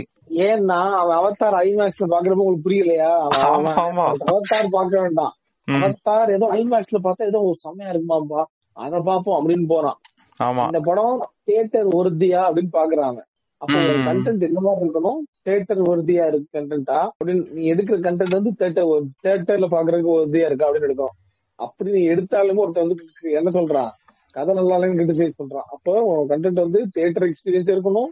ரொம்ப ஒரு ஸ்கிரிப்டரைஸ்டான ஒரு இதாயிருச்சு. கிட்டத்தட்ட சொல்ல போனா ஒரு நம்ம இந்த படம் வந்துச்சு சூரரை போட்டிருக்கும், எப்படி வந்து ஒரு ஓடிடில நடந்துச்சு, ஆஹா இந்த படம் தியேட்டர்ல வந்துருக்கணும் அப்படின்னு சொன்னாங்க இல்ல. ஆமா ஆமா, சாங் பண்ற எப்படி ஓடிடில வந்து ஆஹா இந்த படம் தியேட்டர்ல வந்துருக்கணும் அப்படின்னாங்கல்ல. அந்த பிளேவர்ல எனக்கு தெரிஞ்சு படங்கள் வரணும்னு நினைக்கிறேன். இல்ல இது ஃபர்ஸ்ட் நான் தப்புன்னு நினைச்சேன் கேட்டு, இப்படி ஒரு பிரஷர் வந்து போடுது அப்படின்னு சொல்லிட்டு. பட் ஒரு வகையில பார்த்தா அது நல்லதுதான். ஏன்னா இப்ப ரைட்டர்ஸ் வந்து நல்ல கதை எழுத ஆரம்பிப்பாங்களா, ஒரு பிரஷர் இருக்குல்ல. அன்னைக்கு வந்து எப்படி இருந்துச்சுன்னா, ஒரு 5 பாட்டு, 5 ஃபைட்டு, ஒரு 5 எலிவேஷன் சீன் வச்சா போதும் அப்படின்றது போய், இன்னைக்கு ஒரு எங்கேஜிங்கான கண்டென்ட் இருந்தாதான் ஃபர்ஸ்ட் டைம் படத்துக்கே வரணுமான்னு யோசிப்பான். நீ தியேட்டர்ல பாக்குறது ஓடிடில பாக்குறது கூட அப்புறம் நம்ம வச்சுக்கலாம். இது மாதிரி வர பிரஷர் வந்து நல்லதுன்னு தான் நான் நினைக்கிறேன் கேட்டு. இப்ப நாளைக்கே வந்து சின்ன சின்ன புது டைரக்டர்ஸ் கூட முளைச்சு வரலாம், நல்ல கண்டென்ட் ட்ரிவன் ஃபிலிம்ஸ் வந்து வரலாம். பட் எல்லாமே தியேட்டர் இதா ஓடுமான்றது நம்ம கையில அது கிடையாதுல. நான் நிறைய படங்கள் பார்த்திருக்கேன், தியேட்டர்ல அதோட ரெஸ்பான்ஸ் ஒரு மாதிரி இருக்கு, ஓடிடில அதோட ரெஸ்பான்ஸ் வந்து ஒரு மாதிரி இருக்கும். ஆடியன்ஸ் வந்து அந்த இடத்துலயே டிவைட் ஆயிருப்பாங்க ஆக்சுவலா. இப்ப இந்த டான் படம் எல்லாம் வந்து சில போட்டு அடிச்சானுங்க ஓடிடில வந்தப்ப. அததான் வந்து நான் தியேட்டர்ல வந்தப்ப ஏன்டா யாரும் அடிக்கலன்னு நான் யோசிச்சுட்டு இருந்தேன். அது பயங்கரமா ஓடிச்சு, நல்ல கலெக்ஷன் வந்த படம் நினைக்கிறேன் அந்த படம். அப்படியே ஓடிடி வந்தோன்னா அதோட இது மாறிடுச்சு. என்னன்னு ஏதோ டிவில போட சன் டிவில ஏதோ போட்டாங்க நினைக்கிறேன் அந்த படத்தை. என்னப்பா தியேட்டர்ல பாக்குறப்ப ஒரு திருப்பி வந்து அப்படி இல்ல. அது நல்லதுன்னு தான் சொல்றேன், கண்டென்ட் ட்ரிவனா நிறைய படங்கள் வரட்டும்னு சொல்றேன். டான்லாம் சீரியஸா சொல்லணும், ஒரு கன்ஃபியூசிங்கான ஒரு ஒரு அவுட்கம்ங்க. சீரியஸா நம்ம சொல்லணும், அது ஹிட் பண்ணி கொடுத்துட்டு ஓடிடில வந்ததுக்கு அப்புறம் அதை ட்ரோலாக்கி ஒரு 2 different version of the verdict கொடுத்திருக்காங்க பாருங்க. ஒரு படத்துக்கு ஒரே படம் தான், அத தான் சொல்றேன், ஒரே படத்துக்கு 2 different version of the verdict கொடுத்திருக்காங்க. அப்படின்றப்போ there are 2 different set of large audience இருக்காங்க. ஆமா, இன்னொன்னு தியேட்டர்ல ஓடாத சில படங்கள் வந்து ஓடிடில நல்லா ஓடி இருக்கு, அதுவுமே நடந்திருக்கு நம்ம ஊர்ல. அததான் சொல்றேன், இது ரெண்டுமே ஒரே ஆடியன்ஸா இல்ல ஓடிடி வாட்சர்ஸ் மட்டும் ஒரு தனி உலகத்துல இருக்காங்களா? இது ஒரு பெக்யூலியர் கேஸ் ஆக்சுவலா. டான் வந்து ஒரு பெக்யூலியர் கேஸ். ஆமா ஆமா, ஓடிடில ஓடாம தியேட்டர்ல ஓடுன ஒரு இது. ஆனா தியேட்டர்ல ஓடிட்டு ஓடிடில வந்து ஃபெயில் ஆன மாதிரியான கேஸ்ல டான் மட்டும் தான் இருக்கு. ஆனா தியேட்டர்ல ஃபெயில் ஆயிட்டு ஓடிடில வந்து சக்சஸ் ஆன மாதிரியான படங்கள் தெரியல. அது இருக்குது, பட் எனக்கு கரெக்டா சொல்ல தெரியல என்னென்ன படம்னு சொல்லிட்டு. ஒரு 5-6 என்னது அண்டர் ரேட்டட் மூவிஸ் மாதிரி சில மூவிஸ் சொல்லுவாங்கல்ல, இது வந்து தியேட்டர்ல ஓடல ஆனா அது ஒரு நல்லா இருக்கு பாக்க. அப்படி பார்த்தா இந்த எதிர்பார்ப்புகள் வச்சு சொல்லணும் அப்படின்னா இந்த சார்பேட்டா இந்த இதெல்லாம் 2022ல தானே வந்துச்சு, ஒன்லயே வந்துச்சு. இல்ல இல்ல, சார்பேட்டா வந்து கோவிட் டைம், அதெல்லாம் வந்து தியேட்டருக்கு வந்திருக்க வேண்டிய ஒரு அருமையான படம், அது மிஸ் ஆயிருச்சு. நல்ல படம் அது. சோ அது மாதிரி மீடியா இண்டஸ்ட்ரி மோர் கண்டென்ட் ட்ரிவனா போகும். அந்த கண்டென்ட் ட்ரிவனா இருக்கும், கண்டென்ட் ட்ரிவனா இருக்கும். நாங்க ஏதாவது சொல்றோம்னா அதோட கண்டென்ட் எந்த அளவுக்கு ஆடியன்ஸ் என்கேஜ் பண்ணுது, எந்த அளவுக்கு அவங்களை என்டர்டெயின் பண்ணதுங்கிற ஃபேக்டர் தாண்டி அது என்டர்டெயின் ஜஸ்டிஃபைபிளா பண்ணுதா அப்படிங்கிற ஒரு மேட்டர். சும்மா போயிட்டு நீங்க இட்ஸ் நாட் கலக்க போகுது யாரு விஜய் டிவி ஷோ மாதிரி கிடையாது. இது நீங்க just another day for comedy மாதிரி நீங்க பண்ண முடியாது. நீங்க பிரின்ஸ் எல்லாம் பாத்தீங்கன்னா மாதிரி மனவலி உள்ள இருப்பீங்க. நான் பாக்கலடா அது. நான் வந்து நான் பேசிக்கலி இந்த மூவியோட இந்த இது எனக்கு தெரியணும், சரி லேண்ட்ஸ்கேப் பத்தி நமக்கு தெரியணும் அப்படிங்கிறதுக்காகவே நான் சில மேஜர் படங்களை பார்ப்பேன். அப்ப ஏன்னா நம்ம மார்க்கெட்டிங் மூவி மார்க்கெட்டிங் பத்தி நமக்கு ரொம்ப இன்ட்ரெஸ்ட் இருக்குன்றதுனால அந்த மூவி அந்த கண்டென்ட் எப்படி இது பண்றது, அது எப்படி ஒர்க் ஆகுது, ஏன் ஒர்க் ஆகல அப்படிங்கிற விஷயத்த எனக்கு தெரிஞ்சுக்கணும்னு ரொம்ப ஆசை இருக்கும். அதனால நான் அந்த ஃப்ரெண்ட்ஸை பார்க்க நான் ஃபர்ஸ்ட் கஷ்டம் எனக்கு தான் தெரியும். டோட்டலி ஒரு மாதிரி மைண்ட் நம்ம ஆகி மாதிரி ரொம்ப கஷ்டப்பட்டேன் நான். மனசு அப்படியே 3 மணி நேரம் 4 மணி நேரமா விடாம அப்படியே பஸ்ல கடிச்சு பார்த்தேன். ஆனா பாத்துட்டு பாத்தியா சிவகார்த்திகேயன் படம்னா அப்படிதான் உன்னை பாக்க வச்சிருச்சு பாரு. Crowd puller for a reason. ஏனா 1ஆம் தேதி என்ன திட்டுவாங்க இல்ல எனக்கு ஆக்சுவலா அது சொன்னோடதான் ஞாபகம். இந்த கலாட்டா இன்டர்வியூ நினைக்கிறேன் அந்த ஏஜிஎஸ் ஓட ப்ரொடியூசர் வந்து பேசியிருப்பாங்க. அவங்க பேர்னா அர்ச்சனா கல்பாத்தியா, பேர் எனக்கு கரெக்டா தெரியலங்க. ஏஜிஎஸ் ஓட ப்ரொடியூசர் தான். எனக்கு அவங்க சொன்னது வந்து எனக்கு கொஞ்சம் வருத்தமா இருந்துச்சு. ஒரு விஷயம் வருத்தம் அந்த சென்ஸ் லவ் டுடே இது பண்ணாங்கல்ல, அவங்க வந்து என்ன சொன்னாங்கன்னா ஒரு ப்ரொடியூசரா நான் வந்து கண்டென்ட் வந்து நல்லா இருக்கான்னு பாப்பேன் ஃபர்ஸ்ட். இந்த ஹீரோ இதெல்லாம் வந்து செகண்டரி விஷயம் தான், நான் ஃபர்ஸ்ட் கண்டென்ட்டை தான் பாப்பேன். அதுக்கப்புறம் மார்க்கெட்டிங்கும் ஒரு படத்துக்கு வந்து ரொம்ப முக்கியம் அப்படின்ற மாதிரி பேசியிருப்பாங்க. ரொம்ப சந்தோஷமா இருந்துச்சு கேட்கறப்ப. ஓ பரவாயில்ல இவங்க ஒருத்தனால அதை வந்து சொல்றாங்களே, மார்க்கெட்டிங்கும் ஒரு படத்துக்கு வந்து ரொம்ப முக்கியம். ஏன்னா அதுதான் வந்து ஒரு அந்த மூவி வந்து எந்த பாதையில போகுதுன்றது நிர்ணயிக்கும் அப்படின்ற மாதிரி சொன்னாங்க. ஓகேவா, எனக்கே அந்த விஷயம் பிடிச்சிருந்துச்சு. ஆனா என்ன வருத்தம் அப்படின்னா அதே படத்துக்கு இவங்களுமே ரீல்ஸ் ஆட விட்டு இருக்காங்க ரெண்டு பேரும் சேர்ந்து இன்ஃபுளுசர்ஸோட. அவங்க மார்க்கெட்டிங் சொன்னா அதான் சொன்னாங்கன்றது உங்களுக்கு புரியலையா? அப்போ எனக்கு அதுதான் வருத்தமாயிருச்சு. அப்ப நீங்க மார்க்கெட்டிங்னு சொன்னது அந்த இன்ஃபுளுசர்ஸோட ஆட விட்டு ரீல்ஸ் தான் சொல்றீங்களா? நம்ம தொண்டைக்கிட்டே ஒண்ணு கத்திட்டு இருக்கோம்ல, content itself is marketing for a movie அப்படின்ட்டு. இங்க பாருங்க, மார்க்கெட்டிங்ங்கிறது லவ் டுடேக்கு நடந்த ஆக்சுவல் மார்க்கெட்டிங் என்னன்னா அந்த ட்ரெய்லர் ரிலீஸ் ஆனப்பவே அது ஒரு ஜெனரேஷனுக்குள்ள ஒரு வைபை கிரியேட் பண்ணுச்சு. அது சரியான இது அந்த ட்ரெய்லர். அது ஒரு ட்ரெண்ட செட் பண்ணுச்சு அந்த ட்ரெய்லர் வந்து. ஏய் இது என்னமோ நம்ம பார்க்க வேண்டிய படம் மாதிரி இருக்குடா அப்படின்ற மாதிரியான ஒரு டோனை செட் பண்ணுச்சு அந்த ட்ரெய்லர். அது ஒண்ணுதான் அவங்க பண்ண என்ன மார்க்கெட்டிங் ஸ்ட்ராட்டஜி பண்ணாங்க, எங்க போய் எத்தனை பேரோட இன்ஃப்ளூயன்ஸோட ஆடினாங்க அதெல்லாம் எனக்கு தெரியல. அந்த ட்ரெய்லர் ரிலீஸ் பண்ணது ஒண்ணுதான் ஒர்க்கான ஒரு மார்க்கெட்டிங் நான் சொல்லுவேன். இவங்க இந்த இதை பார்த்து விழுந்துடுறாங்க. ரோபோ சொல்லுங்க, ரோபோ போய் எங்கேயாச்சு இந்த லைக்ஸ் அந்த இன்ஃப்ளூயன்ஸோட பண்ண பாருப்பா அந்த லைக்ஸ் பாரு அதுல போய் விழுந்துடுறாங்க. எனக்கு அதுதான் கேட்ட வருத்தமா இருக்குன்றேன். இப்ப இவங்க வந்து ஒரு யங்கான ப்ரொடியூசர் தான், சரியா? இவங்களுக்குமே அது தெரியலன்னு சொல்றேன். இவங்களே மார்க்கெட்டிங்னா என்ன நினைக்கிறாங்கன்னா அந்த என்ன விஜலுக்கு சிக்கா ஊஞ்சலாடுது அப்படின்னு சொல்லிட்டு ஒரு 10 இன்ஃபுளுசர் வச்சு ஆட விடுவோம், அதுதான் நம்ம ப்ரொமோஷன் இவங்களும் நினைக்கிறாங்க. பாத்தீங்களா, அதுதான் எனக்கு ஒரு வரிங்கதா இருக்குன்ற. ஒரு வயசான ப்ரொடியூசர் இப்படி சொல்லியிருந்தா கூட சரி உங்களுக்கு விவரம் தெரியல அப்படின்னு சொல்லலாம். இவங்களுமே அந்த வேனிட்ரி மெட்ரிக்ஸ் பின்னாடி ஓடிட்டு இருக்காங்கன்ற. லைக், கமெண்ட், இதுதான் நம்ம படத்துக்கு வந்து ஆடியன்ஸ். அந்த இன்ஃபுளுசர் ரீல்ஸ பார்த்து எவனும் படத்துக்கு வரல. ஏன் இவங்களே அந்த பிரம்மாஸ்திரா ப்ரொமோஷன் பாக்கலையா, இல்ல மத்த 10 படத்துக்கான ரீல்ஸ் லைகர் ப்ரொமோஷன் எல்லாம் பாக்கலையா? அது தேவையே கிடையாது. ஆக்சுவலா இது பண்ணாதான் மக்கள் படத்துக்கு வராங்க. படம் ரிலீஸ் ஆனா நல்லா இருந்தா ஃபர்ஸ்ட் ஷோ முடிச்சு வெளியில வரவனே 10 பேருக்கு போய் சொல்ல போறான், படம் சூப்பரா இருக்குடா வந்து பாடுறா, ஃபேமிலியோட பாக்கலாம், இல்லன்னா பசங்க ஜாலியா போய் பாக்கலாம். அவனே ஒரு இது டக்கு டக்குன்னு அடுத்த ஆளுங்களை முடிச்சு உள்ள அனுப்பி விட்டுருவான். இவங்களே இப்படி பேசினாங்க அப்படின்றத எனக்கு அதான் நம்ம சொன்னோம்ல கேட்டு, அந்த ஒரு பியர் பிரஷர்ல தான் இவங்க பண்றாங்கன்னு நான் நினைக்கிறேன். நம்மள்ட்ட காசு இருக்குது, ஓகே, மார்க்கெட்டிங் நம்ம இந்த படத்துக்கு வந்து ப்ரொமோஷன் பண்ணியே ஆகணும்னு சொல்லிட்டு இதை விட பெரிய கூத்து இப்பதான் ஞாபகம் வருது. துணிவு படத்துக்கு ஒரு ப்ரொமோஷன் நடந்துச்சு பாத்தீங்களா துபாயில வந்து அந்த டைவிங். நேத்து நான் உங்கள்கிட்ட கேட்டதுக்கு அப்புறமா நீங்க வந்து என்ன துணிவு படத்தை பத்தி கேக்குறீங்க. நேற்று என்ன நடந்துச்சுன்னா நேர்களே, துணிவு ஏதோ மீம் வந்திருக்கு, துணிவு ஈக்குவல் டு பீஸ்ட்னு வந்துச்சு. நான் இவருக்கு டெக்ஸ்ட் பண்ணி கேக்குறேன், துணிவு படம் ரிலீஸ் ஆயிருச்சோ அப்படின்னு.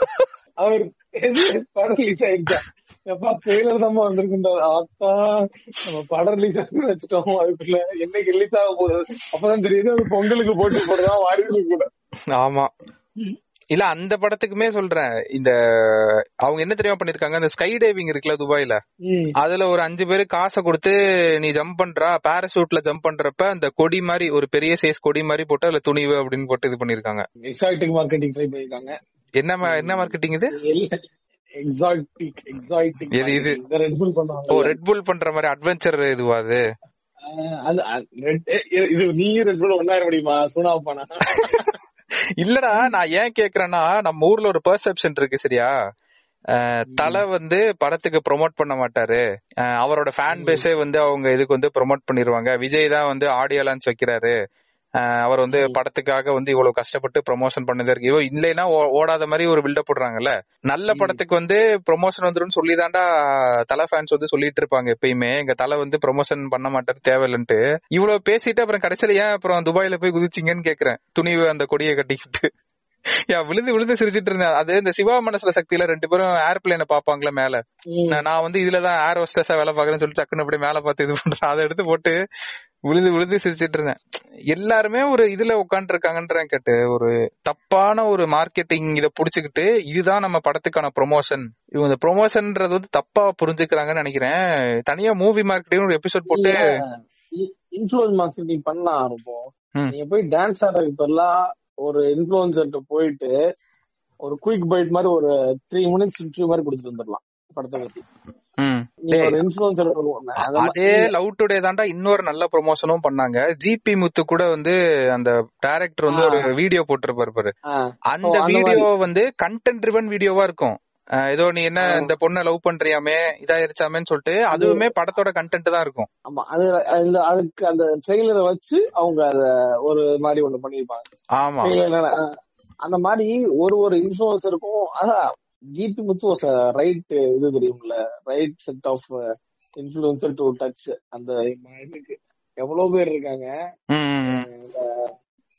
அது கண்டென்ட்டும் ஒரு ஆர்கானிக்கான ஒரு கண்டென்ட் ஆயிருச்சு. கடைசில மீம் டெம்ப்ளேட்லாம் வந்துருச்சு. அது சோ அந்த மாதிரி தான் பண்ணணும். அப்படி பண்ணாதான் உனக்கு வந்து, ஏன்னா உங்களோட படத்துக்குன்னு ஒரு ஆடியன்ஸ் இருப்பாங்க கன்ஃபார்மா. எல்லா படமும் உங்களோட படம் வந்து எல்லாத்துக்கும் ஆடியன் படமா அப்படின்னு கேட்டீங்கன்னா கிடையாது. ஆனா ஒரு ஆடியன்ஸுக்கு பிடிச்சிச்சு அப்படின்னா, ஒரு செட் ஆஃப் ஆடியன்ஸுக்கு பிடிச்சிச்சு அப்படின்னா, படத்தை பத்தி நிறைய பேசிட்டு இருக்கோம் நினைக்கிறேன் இந்த நியூ இயர் ஃபர்ஸ்ட் எபிசோட்ல, பட் பேசுவோம் வருவோம். ஸோ அதான், ஸோ ஒரு செட் ஆஃப் ஆடியன்ஸுக்கு உங்க படம் பிடிக்குது அப்படின்னா அவங்களுக்கு சூப்பரா பிடிச்சா அவங்க அதை வந்து செம்மையா அதுக்கு ரெஸ்பான்ஸ் பண்ணாங்கன்னா அதை பார்த்து மத்தவங்க பார்க்க வருவாங்க. இதுதான் சிம்பிள் லாஜிக். ஆமா, இப்ப லவ் டுடே எடுத்துக்கிட்டீங்கன்னா, நீங்க லவ் டுடே படத்தை பார்த்தாங்க அப்படின்னா எங்க வீட்டுல பார்த்தாங்கன்னா அவங்களுக்கு புரியாது. ரொம்ப கண்டிப்பா எங்க வீட்டுல வந்து அந்த 10 சுத்தம் புரியாது, என்னன்னே தெரியாதுல, அது என்னடா நடந்துட்டு இருக்கு அப்படின்ற மாதிரி அவங்க பாத்துட்டு இருப்பாங்க. ஆமா, ஏன்னா அந்த வாட்ஸ்அப் சாட் அது எதுவுமே புரியாது, என்ன நடந்துகிட்டு இருக்கு அப்படின்ற மாதிரி இருப்பாங்க. அந்த மாதிரியான அவங்களுக்கு இப்போ வந்து லவ் டுடே போகணும்ன்ற எது எப்ப தோன்றும் அப்படின்னா, நீங்க எய்ம் பண்ண ஆடியன்ஸ் வந்து சக்சஸ்ஃபுல்லா அதை சக்சஸ்ல டிக்ளேர் பண்றப்போ சோசியலா என்னமோ சக்சஸ்ன்னு சொல்றாங்க அவங்க, நம்ம போய் பார்ப்போம் வா அப்படின்னு போவாங்க. அதுதான் வந்து இந்த சங்கர் கோஷன்ட்லாம் எப்படின்னா, சங்கர்னு ஒருத்தர் படம் எடுத்தாரு அப்படின்னா ஃபேமிலியா போய் பார்க்கலாம், ஒரு 3 மணி நேரம் என்டர்டெயின்மெண்ட் இருக்கும், என்டர்டெயின்மெண்டா இருக்கும், போய் பார்க்கலாம் அப்படின்னு போற ஒரு இதுதான். இதுதான் மெயினான ஒரு ஒர்க்கிங் கோஷன்டா நான் பாக்குற மூவிக்கு. இதெல்லாம் வந்து கரெக்டா பண்ணலாம். இதெல்லாம் தப்பான கண்டென்ட் இல்லாம, செக்ஸிஸ்டான ஜோக்ஸ் இல்லாம இதெல்லாம் நிறைய பண்ணலாம். அந்த மாதிரி நிறைய எதிர்பார்க்க ஆரம்பிச்சாங்க இப்போ. சோ வாங்க பாக்கலாம். ஆமா, சோ கண்டென்ட் ட்ரிவனா இருந்தா நல்லதுதான். அந்த ட்ரெண்ட் வந்து மாற ஆரம்பிச்சிருச்சு.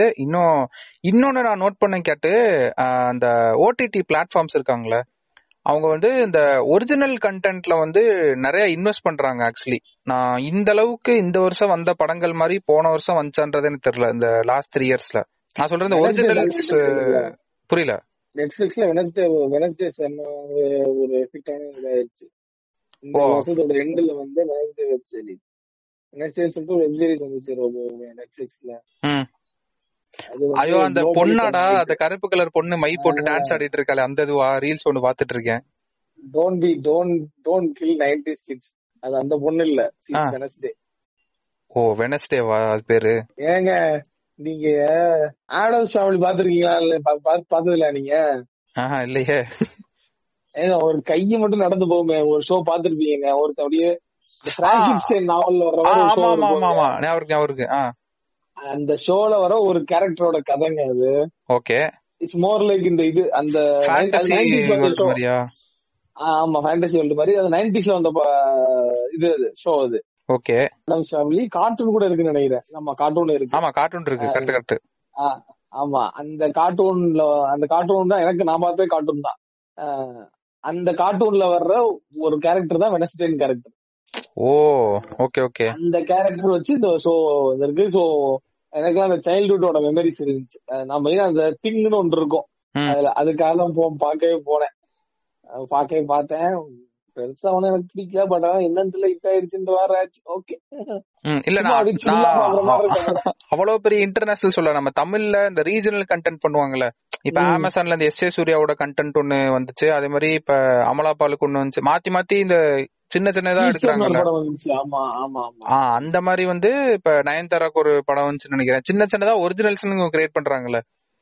அது இப்ப என் கண்ணுக்கு நிறைய படுது. ஆக்சுவலா இது மாதிரி நிறைய அவங்க ஓன் கண்டென்ட் வந்து அவங்க இன்வெஸ்ட் பண்ணிட்டு இருக்காங்க. இன்னொரு முக்கியமான ட்ரெண்ட் கேட்டு நீங்க இந்த டாடா பத்தி பேசினப்ப நம்ம விட்டுட்டு ஏர் இந்தியா பத்தி சொன்னோம்ல. இன்னொரு விதையும் போட்ட வருஷம் வந்து இதுதான் சூப்பர் ஆப் நம்ம டாடா நியூ. ஆமா ஆமா ஆமா, அது பண்ணதும் இந்த வருஷம் தான். உங்களுக்கு ஆர்கானிக்காவே எவ்வளவோ டவுன்லோட்ஸ் வந்துச்சு. அப்புறம் நாங்க இன்னும் நிறைய பிராண்ட்ஸ் வந்து இந்த அம்பரலா பிராண்ட் கீழே கொண்டு வர போறோம் அப்படின்ற மாதிரிலாம் அவங்க சொல்லியிருந்தாங்க. பட் அது டிராக்ஷன் கொண்டு வந்து ஒரு பயங்கரமான புரட்சி ஏற்படுத்துச்சா அப்படின்றது வந்து எனக்கு இன்னும் டவுட்டா தான் அது இருக்குது. டாடா நியூ எப்ப ப்ரொமோட் பண்ணி பார்த்தோம்? கடைசியா ஐபிஎல்ல பண்ணாங்களா? அதுவும் லேட்டர் ஸ்டேஜ்ல பண்ணாங்கன்னு நினைக்கிறேன். ஆமா ஆமா, அவங்க சொன்னாங்கல்ல அதை ப்ரொமோட் பண்ண மாட்டாங்க அப்படின்னு. ஆமா ஆமா, ஏன்னா மல்டிபிள் பிராண்டோட மிகப்பெரிய ப்ரமோஷன்ஸ் வந்து அடங்கி இருக்கு. டாடா நியூக்கு ப்ரமோட் பண்ணீங்க அப்படின்னா நீங்க டாடா நியூக்குள்ள போய் நீங்க வாங்குற ஒரு பர்ச்சேஸுமே வந்து அந்த பிராண்ட் தான் கிடைச்சது. அதுக்கு தனியா ஒரு மிகப்பெரிய மார்க்கெட்டிங் இருக்கு. நம்ம நிறைய டிஸ்கஸ் பண்ணிருக்கோம் டாடா நியூ பத்தி. ஆமா, ஆல்ரெடி பழைய பாட்காஸ்ட்ல கேட்டிருந்தீங்கன்னா தெரியும். சோ அது நடந்ததும் இந்த வருஷம் தான். அண்ட் இன்னொன்னு முக்கியமானது என்னன்னா நம்ம பிளாஸ்டிக்க பேன் பண்ணாங்க, சிங்கிள் யூஸ் பிளாஸ்டிக்க. அதையும் நம்ம வந்து டிஸ்கஸ் பண்ணிட்டு இருந்தோம். அந்த எஃப்எம்சிஜி கம்பெனிஸ் எல்லாம் கம்ப்ளைண்ட் பண்ணிட்டு இருந்தாங்க, எங்களுக்கு வந்து டைம் இல்ல, நீங்க இன்னும் கொஞ்சம் டைம் கொடுக்கணும் அப்படின்னு சொல்லிட்டு. கவர்மெண்ட் வந்து மண்டையிலே தட்டி அதெல்லாம் அது பண்ண முடியாது, கொடுத்த டைம்குள்ள பண்றா அப்படின்னோன்னு. இப்ப நீங்க நோட் பண்ணீங்க அப்படின்னா அந்த டெட்ரா பேக்கோட எல்லா ஃப்ரூட் ஜூஸோட ஸ்ட்ராவும் மாறிடுச்சு. இப்ப அது தெரியுமா உங்களுக்கு? இப்போ நீங்க ஜூஸ் டெட்ரா பேக் வாங்குனீங்க அப்படின்னா தனியா ஸ்ட்ரா மாதிரி குடுத்துட்டு போயிடுறாங்க கடைக்காரங்க. அப்படியா? இல்லடா, இப்ப வர ஸ்ட்ரா பேப்பர் ஸ்ட்ரா தான் வருது, அந்த கவரோட சேர்த்து வரும்ல. எதுல வருது உங்களுக்கு? அப்படி ஆப்பிள் ஜூஸ் வாங்கினேன். சரி, தனியா குடுக்குறாங்களா? ஆமா, அவங்க தனியா குடுத்துறாங்க எனக்கு. மேபி ஆப்பிள் ஜூஸ் அண்ட் ஆமா. ஆனா ஃப்ரூட் நீங்க சொன்ன மாதிரி தான் இருந்துச்சு. அன்னைக்கு நான் ஆல்பென்லிபே வாங்குவேன் கேட்டேன், அந்த லாலிபாப் இருக்குல்ல பிங்க் கலரு, அது எனக்கு ரொம்ப பிடிக்கும்னு சொல்லிட்டு அதை வாங்கினா. எனக்கு அது கடைசியில கிடைக்கிறப்போ ஒரு மாதிரி என்னன்னு பார்த்தா பேப்பர். அதுவும் அது எனக்கு சாப்பிடுற, ஆமா, அதையும் எனக்கு சாப்பிடவே பிடிக்கல. ஒரு மாதிரி இந்த லாலிபாப்பை வாயில அது ஒரு மாதிரி பண்ணுது அந்த பேப்பர் இது பண்றப்ப. சோ பேப்பர் சின்ன பிள்ளை மாதிரி அந்த பேப்பர் இந்த குச்சிக்கு நடுவுல ஒரு ஓட்டையில கொஞ்சோண்டு சாக்லேட் போட்டுருக்கு. அதை சாப்பிட முடியல கேட்டு, அதான் வருத்தமா இருக்கு. பேப்பர்ல இருக்கப்ப அதை சாப்பிட முடியல கிடைச்சு. ஆமா, சோ இந்த பிளாஸ்டிக் பேனும் வந்து இந்த வருஷம் பண்ணி எல்லாமே இது பண்ணிட்டாங்க கேட்டு. ஆமா, குளோபலா வந்து பாத்தீங்கன்னா இன்னும் இந்த வருஷம் நோட் பண்ண வேண்டிய ஒரு ஈவென்ட்ல ஆஸ்கர் ஸ்லாப். ஆமா, ஜாயிண்ட் அப் ட்ரெயில். ஆமா, அதெல்லாம் இந்த வருஷம் தானே. கரெக்ட். ஆமா, Oscar slap, Johnny Depp trial, இது ரெண்டுமே இந்த வருஷம் தான் நடந்துச்சு. which was being one of the global social media trendல இது ரெண்டும் அதுக்கான மாத கணக்கான பங்களிப்புகளை தன்னால எடுத்து பண்ணிட்டு இருந்துச்சு. FIFA இறுதியில வந்துருச்சு. FIFA வந்து ஆக்சுவலா இந்த எண்ட் ஃபுல்லாவே ஒரு மாதிரி ட்ரெண்ட். FIFAல இருந்து 2020 வந்து ஃபுல்லா செலிப்ரேஷன் தான் அப்படின்றாங்க. FIFA ஸ்டார்ட் ஆனச்சு, அதுக்கப்புறம் உங்களுக்கு Thanksgiving, new year, Christmas, Thanksgiving, Christmas, new year, அப்படியே ஒரு it's like 2020 was sending us away to 2023 with hard parties and celebration. எது தெரியல என்ன மாதிரி, ஏன் அந்த சென்ட் ஆஃப் ஃப்ரம் 2022ன்னு தெரியல. அந்த ஏன் வந்து 2020 ஒரு டைம் லைன் அமைஞ்சுன்னு தெரியல. பாப்போம் 2023 நல்ல வருகைக்காக போய் நம்மள போய் வாடா அப்படின்னு சொல்லி நம்ம பார்ட்டியோட அமைச்சு வச்சிருக்காங்கன்னு தெரியல. நல்லா வந்து ஒரு 36 இயர்ஸ்க்கு அப்புறம் நடந்த ஒரு மிகப்பெரிய விஷயம். இன்னொரு மிகப்பெரிய விஷயம், நம்ம அது வந்து ஃபுட்பால் பாட்காஸ்ட்லயும் பேசலாம். இங்க வந்து ஜஸ்ட் நான் வந்து சொல்லதான் ஜஸ்ட் அட்ரஸ் பண்ணும். கரெக்டா நம்ம ஒரு ஃபியூ டேஸ் பிஃபோர் இந்த இயர் எண்ட் ஆகும் போறதுக்கு முன்னாடி greatest of all time Pele அவர்கள் வந்து இறந்து போயிருக்காரு. அவரை பத்தின சில விஷயங்கள்லாம் படிக்கும் போது எனக்கு எப்போ யாரா இருந்தாலும் நம்மளோட ரொனால்டோ மெஸ்ஸின்னு கத்திட்டு இருக்கோம், இந்த ஆள் வர என்னென்ன பண்ணிருக்காரு அப்படின்ற மாதிரி இருந்துச்சு. சோ ஆமா ஆமா அது மாதிரி இவரு இறந்தாருல, எல்லாருமே ஞாபகம் இல்ல இந்த வருஷம் யாரு இறந்தாரு. இந்த வருஷம் தான் இறந்துருக்காரோ இல்லையே அது தெரியல. இது சைரஸ் மிஸ்ட்ரி இறந்தது இந்த வருஷம் தானே அந்த கார் ஆக்சிடென்ட்ல. அதுக்கப்புறம் தான் வந்து அந்த ரூல்ஸ் இது பண்ணாங்க, கம்பல்சரியா சீட் பெல்ட் வந்து எல்லாரும் போடணும்னு சொல்லிட்டு ரூல் வந்தது. அதுக்கப்புறம் தான் அந்த இது எனக்கு ஞாபகம் இருக்கு. இந்த ஒரு ஆக்சிடென்ட் ஆயிருச்சு, வெள்ளம் வந்துச்சு, அதுவும் இந்த வருஷம் தான். கிரிப்டோகரன்சி மிகப்பெரிய பேங்க்ரப்ட்க்கு போய் ஒரு கிரிப்டோகரன்சி ஏஜென்சியே வந்து இதாச்சு பாத்தீங்களா. அது ஒரு ரிட்டர்ன்ஸ் போட்டிருந்தான் கேட்டாக்ஸ்ல, இயர் ஆன் இயர் ரிட்டர்ன்ஸ் அப்படின்னு போட்டு கோல்டு ரியல் எஸ்டேட் கிரிப்டோன்னு போட்டிருந்தான். 2021ல 57% ரிட்டர்ன் வந்திருக்கு ஓகேவா கிரிப்டோ கரன்சி. இந்த வருஷம் வந்து ஃபுல்லா அந்த இது ஸ்கேம் அது இதுன்னு சொல்லி -67% ரிட்டர்ன் கிரிப்டோ அத வந்து போட்டிருந்தானுங்க. அது எனக்கு ரொம்ப இதாச்சும். நல்ல வேலை நீங்க இந்த சைடு வந்தீங்க. ஆக்சுவலா பினான்ஸ் உலகத்துல நிறைய டிஸ்ரப்ஷன்ஸ் இந்த வருஷம் நடந்திருக்கு கேட்டு. ஃபர்ஸ்ட் இது வந்து நான் என்ன சொல்லுவேன்னா, டிஸ்ரப்ஷன்ன்றத பினான்ஸ் சைடு சொல்றேன். இது வந்து இந்த buy now pay later schemes இருக்குல்ல, இத வந்து கமுக்கமா நிறைய பேர் வந்து கொண்டு வந்துட்டானுங்க பிராண்ட்ஸுக்கு.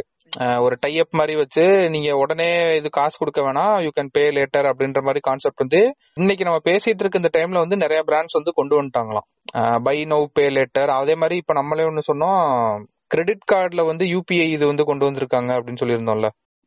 அதெல்லாம் வந்து ஸ்பெண்டிங்க வந்து பயங்கரமா இது பண்ண போது அதனாலதான் பாத்துருங்க அப்படின்னு சொன்னது. இன்னொன்னு இந்த லோன் ஆப்னால வந்த பிரச்சனை, அது இன்னுமே வந்து கவர்மெண்ட் பெருசா அட்ரஸ் பண்ணி இது பண்ண மாதிரி எனக்கு தெரியல. ஆர்பிஐ வந்து ஒரு இது தானே சொல்லி ரெகுலேஷன் தானே போட்டிருக்காங்க. அதாவது இவங்க ஆர்பிஐ செபி ரெஜிஸ்டர்டா சம்திங் இவங்க மட்டும்தான் அந்த ஆன்லைன் லோன் வந்து இது பண்ணணும் அப்படின்ற மாதிரி, அவங்கள்ட்ட தான் நீங்க வாங்கணும்ன்ற மாதிரி சொல்லியிருக்காங்க. அதனால நிறைய டெத்ஸ் இந்த வருஷம் நான் பார்த்தேன். இந்த லோன் ஆப் ஹராஸ்மெண்ட் நடந்ததும் இந்த வருஷம் தான். அண்ட் அதே மாதிரி இன்னொன்னு என்னன்னா அந்த ரெப்போ ரேட் ஹைக், நம்ம இதுதான் ஆக்சுவலா நல்லா பண்ணாங்க, 4 வாட்டி பண்ணாங்க. கடைசியில லோன் எடுத்தவன் தலையில தான் அதெல்லாம் வந்து விழுந்து உக்காண்டிருக்கு. அது எதுவும் மாற்றவும் முடியாது இதுக்கு மேல. இந்த வருஷம் இன்னொன்னு முக்கியமா இது பண்ணது அந்த லே ஆஃப்ஸ். அது நம்ம பேசாம போகவே முடியாது. அதுக்கு லே ஆஃப் வந்தனால ஃபுல்லா லிஸ்ட் சொல்லிடுறேன். நான் ஸ்டார்ட் அப்ல மட்டும் நான் சொல்றேன், அது பாருங்க. Byju's, Blinkit, an academy, Vedanta, காஸ்ட்24, ஓயோ, ஊடான், ஓலா, எம்பைன், ட்ரெல், மீஷோ, பிரெண்ட்ரோ, ஃபார்டை, ருபேக், லிடோ, சிட்டிமால், ஃப்ரென்சியோ, யாரி, தாஜ்வி, Uday, mobile, premier league, fresh works, இது எல்லாமே வந்து பாத்தீங்கன்னா ஸ்டார்ட் அப்ஸ்ல lay off. Major lay off பாப்போமா. Twitter 50% lay of. Instagram and WhatsApp இருக்காங்களா அவங்களோட பேரண்ட் கம்பெனி, அவங்க வந்து 11,000 lay of. Amazon 10,000 lay off. Microsoft ஆக்சுவலா ஃப்ரீ சோன்ல இருந்துச்சு நம்பிட்டு இருந்தேன், but it is less than 1% of lay off. அது வந்து உடனே கிட்டத்தட்ட ஒரு 1000 பீப்புள் கிட்ட லே ஆஃப் பண்ணிருக்காங்க. கூகுள், ஆல்பபெட் வந்து பாத்தீங்கன்னா 10,000 லே ஆஃப் பண்ணிருக்காங்க. ஹெச்பி வந்து பாத்தீங்கன்னா 6,000 லே ஆஃப் பண்ணிருக்காங்க. And Salesforce is about to lay off 2,500 people lay off பண்றது ரெடி ஆயிட்டு இருக்காங்க. 2023 they are unfinished job of 2022 அப்படினு சொல்லி நம்ம அந்த கணக்கு. அதாவது இவங்க பண்ண லே ஆஃப்ஸ்லாம் வந்து இது ரிசெஷனே இல்லன்னு சொல்றப்ப கரெக்ட்டா does not it startedன்னு சொல்றப்ப யாரையா நீ சொல்லிட்டு இருக்கீங்க, இங்கயா ரிசெஷன் இல்லன்னு. ஏய் இல்லடா, எகனாமிஸ்டா சில பேர் சொல்றாங்கல 2023ல தான் ரிசெஷன் சொல்றாங்கல. நான் சொல்றது அதுக்கு முன்னாடி பாத்தீங்கன்னா அதுக்கு முன்னாடியே டேட்டா இருக்குல ரொம்ப புள்ளி ஓரம் இல்லாம 2022 நடந்த எல்லா டேட்டா எல்லா லேயாஃப் சொல்லிருக்கேன். என்னால வந்து ஸ்டார்ட் அப்ல வந்து ஹையஸ்ட் லோவஸ்ட் சொல்ல முடியும், அவ்வளவு தூரம் சொல்லிட்டு இருக்க முடியாது. நான் சொன்ன எல்லா கம்பெனியும் ஹையஸ்ட் பாத்தீங்கன்னா பைஜூஸ் வந்து 2500, பிளிங்கிட் வந்து 1600. எல்லாம் வந்து பிளிங்கிட்டோட ரெவன்யூ சூப்பராக சொல்லிட்டு இருந்தோம்ல, இதுதான் காரணமா? ஒருவேளை இதுதான் காரணமா இருக்குமோ இப்பதான் புரியுது. ஆமா, பைஜூஸே ஏன் லே ஆஃப் பண்ணா ப்ராஃபிட்டபிலிட்டி காட்டதானே. ஆமா, லோவஸ்ட் வந்து பாத்தீங்கன்னா ஃப்ரெஷர்ஸ் 90, எம்பிஎல் வந்து 100. எல்லாமே டெக்ல இருக்கிறது வந்து நம்ம கையில இப்ப இருக்கு. கரெக்டா, இவ்வளவு லே ஆஃப் நடந்திருக்கு அப்படின்ட்டு. ஆட்டோமொபைல் மேனுஃபேக்சரிங்லாம் கொஞ்சம் நல்லா போயிருச்சுன்னு பார்த்தோம். ரஷ்யா உக்ரைன் வார் தான் வந்து என்ன பாத்தீங்கன்னா ஒரு மாதிரி போயிட்டு இருக்கு. ஸோ ரஷ்யா உக்ரைன் வாரோட லேண்ட்ஸ்கேப் எப்படி மாறி இருக்கு அப்படின்னா, ரஷ்யா வந்து போட்ட சாங்ஷன்ஸ் மூலியமா அவங்க வந்து யூரோப்புக்கு ஒரு எனர்ஜி கிரைசிஸ உண்டாக்குனாங்க. அந்த எனர்ஜி கிரைசிஸ உருவாக்குறது மூலியமா யூரோப் வந்து கிவ் அப் பண்ண மாதிரியான ஒரு ஒரு கொஞ்சம் தோற்றத்துக்கு வந்துருச்சு. ஏன்னா சில யூரோப் கண்ட்ரிஸ் போய் அத ரஷ்யாவோட அந்த என்ன அந்த இது அந்த அதெல்லாம் அந்த எனர்ஜி இதை வந்து வாங்கிக்கிட்டாங்க, அதோட இதை தாங்க முடியாம அப்படின்ற மாதிரி பல்ல கடிச்சு பாத்துருப்பாங்க. ஒரு டைமுக்கு மேல வந்து ஐயோ முடியாதுரா அப்படின்னு தெரிஞ்சோடனே வேற வழி. ஆமா, அப்புறம் எப்படி இது பண்ணுவாங்க, அவங்களும் எவ்வளவுதான் பே பண்ணுவாங்க எனர்ஜிக்கு உட்காந்து அதிகமா. ஆமா, சோ அது வந்து பாத்தீங்கன்னா கிட்டத்தட்ட யூரோப்போட ஒரு இதை வந்து கொஞ்சம் சரிவாக்குச்சு. யூரோப்போட ஒரு நாங்க Europe so world is downward by Europe அப்படிங்கிற ஒரு கருத்துல இதை பேசணும் அப்படின்னா அதுல வந்து அவங்களுக்கு ஒரு இமேஜ் கொஞ்சம் டிராப் ஆச்சு. கொஞ்சம் சில பேர் யூரோப்ல இருக்க சில மைனர் இவங்கெல்லாம் போய் வாங்கின மாதிரி அவரை ரஷ்யாட்டு இருந்தா அந்த இதை டீல் எடுத்துட்ட மாதிரியான ஒரு நிலைமை உண்டாயிருச்சு. சரி, ரஷ்யா கப் வந்து ஒரு பாப்புலரான இமேஜ் கிடைச்சிச்சா அப்படின்னு பாத்தீங்க அப்படின்னா, ரஷ்யாவோட 3 மேஜரான ஒரு இடத்துல இருந்து இவங்க அவங்களோட சோல்ஜர்ஸ் வந்து ஃபால் பேக் பண்ணிருக்காங்க. அதாவது பின்னாடி வந்து இது பண்ணிருக்காங்க. சோ கிட்டத்தட்ட அந்த ரஷ்யா உக்ரைன் வார்லயும் Russia was not that successful, but Ukraine has took a lot of damage. அதுல எந்த சந்தேகமும் இல்ல. Country that took this much damage should have surrendered அப்படின்ற மாதிரி நிலைமையில இருந்தாலும் அவங்க சரண்டர் ஆகாம மிஞ்சி இருக்கவங்க எல்லாம் வாழ்ந்துட்டு இருக்காங்கன்னு நினைக்கிறேன். சோ அந்த இடத்துல இருந்து பாக்குறப்ப இந்த வார் புராங் ஆகி ரஷ்யாவுக்கு வந்து ஒரு சூப்பர் பவர் அப்படிங்கிற ஒரு இடத்துல இருந்து ரிட்டாலியேட் எல்லாம் உக்ரைன் மாதிரி நாட்டுல இருந்து பண்றாங்க அப்படின்ற மாதிரியான ஒரு இமேஜும் கிடைச்சிருக்கு. சோ 2021 என்னமோ எப்போ இந்த வாரம் ஆரம்பிச்சிச்சு, அப்பதான் நம்ம 100வது Q&A பண்ணப்பதான் 100வது நாள் ஆஃப் வார். ஆமா, சோ எனக்கு தெரிஞ்சு ஆமா அப்பதான் நினைக்கிறேன். சோ இன்ன வரை வந்து பாத்தீங்கன்னா இந்த வார் வந்து போய்கிட்டு தான் இருக்கு. இந்த வார் வந்து 2023 என்ன மாதிரி முடிவு எடுக்கும் அப்படின்னு சொல்லி நம்ம சொல்றதுக்கு முன்னாடி 2023 இது எப்படி ஆகும், 2021 2022 எப்படி ஆகும் இந்த வார் அப்படின்னு சொன்னவங்க எல்லாருக்கும் அவங்க சொன்ன எந்த இதுவும் நடக்கல அப்படின்ற மாதிரி ஆயிடுச்சு. அதனால 2023 நம்ம ஓபன் டு வார்னே விட்டுருவோம். ஆனா prolonged this war is not good with upcoming tension, Covid tension வர்றதுனால ரொம்ப ஒரு பயத்தை தான் உண்டாகுது. மாஸ்க் அகைன் அப்படின்ற மாதிரியான சில ஸ்லோகன்ஸ் எல்லாம் வந்துட்டு இருக்கு. அது வேற பயமா இருக்கு. இல்ல ஆக்சுவலா அதையும் சொல்லிடுவோம். இல்ல இந்த எனர்ஜி கிரைசிஸ் வரலன்னா கூட மேபி ரிசெஷன் இந்த அளவுக்கு இழுத்து விட்டு இருக்காதுன்ற அந்த கோவிடும் இதுவும் இல்லாம இருந்துருச்சுன்னா. இப்ப அவங்களுக்கு பிரச்சனையே வந்து எனர்ஜி கிரைசிஸ் தான். நம்ம ஊருக்கு ஏன் பெருசா அஃபெக்ட் பண்ணலன்னு இவங்க சொல்றாங்கன்னா அந்த எனர்ஜி கிரைசிஸ் வந்து நம்மளுக்கு கிடையாது. இப்ப நம்ம அவங்களை டிபெண்ட் பண்ணி ஹெவியா இல்ல. ஆனா அதே டைம்ல க்ரூட் ஆயில் கம்மி ரேட்டுக்கு வாங்குறோம், இன்னொரு 60 ரூபாய்க்கு பெட்ரோலை கொண்டு வரலாம். அது கொஞ்சம் வைத்தறிச்சலா இருக்கு. அத சொன்னாலும் எவனும் கேட்க மாட்டேன்றானுங்க. சரி, பெட்ரோல் ரேட்டை ஏத்தாம வச்சிருக்காங்களேன்னு சந்தோஷப்பட்டுக்க வேண்டியது. ரொம்ப நாளா ஏத்தவே இல்ல ரேட்டை. ஆமா, இன்னொன்னு நம்ம மெயினா ஒண்ணு பாக்கணும்ப்போ ஸ்ரீலங்கன் எகனாமிக் கிரைசிஸும் இந்த வருஷம் தான் வந்துச்சு. ஓரளவுக்கு இப்ப கொஞ்சம் பேக் ஆன் ட்ராக்ன்ற மாதிரியான இடத்துக்கு அவங்க போயிருக்காங்க. எங்க அவங்க சுத்தி கடன் வாங்கிருக்காங்களே. ஆமா ஆமா, அதான் கடனை வச்சு இப்ப கொஞ்சம் அதான் பேக் ஆன் ட்ராக்னு அதான் சொல்றேன். கொஞ்சம் ஆமா. அப்புறம் யூகேவோட பொலிட்டிக்கல் லேண்ட்ஸ்கேப்ல மிகப்பெரிய ஒரு சேஞ்ச் பார்த்தோம். நம்ம அந்த ஒரு வேட்டை நடந்துச்சுல, அது வந்து பாத்தீங்கன்னா ஒரு பிரசிடென்ட் வெளியே போய் இன்னொரு பிரசிடென்ட் வந்து அந்த பிரசிடென்ட் தவறான பாலிசிஸ் அது இதுன்னு போட்டு 2023 ரொம்ப கொஞ்சம் கவர்மெண்ட் வந்து இந்தியன் கவர்மெண்ட்டும் சரி வேர்ல்டு கவர்மெண்ட்டும் சரி இந்த digital policies, cyber securities policies இந்த ஏரியாஸ்ல கவர்மெண்ட் வந்து இந்த பாலிசிஸ் கொஞ்சம் ஒர்க் பண்ணுவோம் இன்டர்னலி அப்படின்னு தோணுது எனக்கு. பண்ணிட்டு தான் இருக்காங்கன்னு நினைக்கிறேன். பட் பெரிய லெவல்ல லாஜிக்கலா பண்ண மாதிரி தெரியல. பெரிய லெவல்ல ஏதாச்சும் ஒரு அந்த மாதிரி ஒரு சேஞ்சஸ் எதுவும் நம்ம எதிர்பார்க்கலாம் அப்படின்னு நினைக்கிறேன். அதுவும் நம்ம எதிர்பார்க்கலாம். ஸ்பேஸ் ரிலேட்டடா வந்து பாத்தீங்கன்னா ரொம்ப இந்தியாவுக்கு வந்து மெயினான விஷயம் என்னன்னா ஸ்பேஸ் அப்படிங்கிற ஒரு இதை வந்து ஐயோ ஸ்பேஸ் டிஃபென்ஸ் சொல்லிட்டு ஒரு அழகான பேர்ல அது ஒரு இண்டஸ்ட்ரியா ஓபன் பண்ணிட்டாங்க. ஆமா, ஸ்பேஸ் டிஃபென்ஸ் அப்படின்ற மாதிரி ஏதோ ஒண்ணுங்க.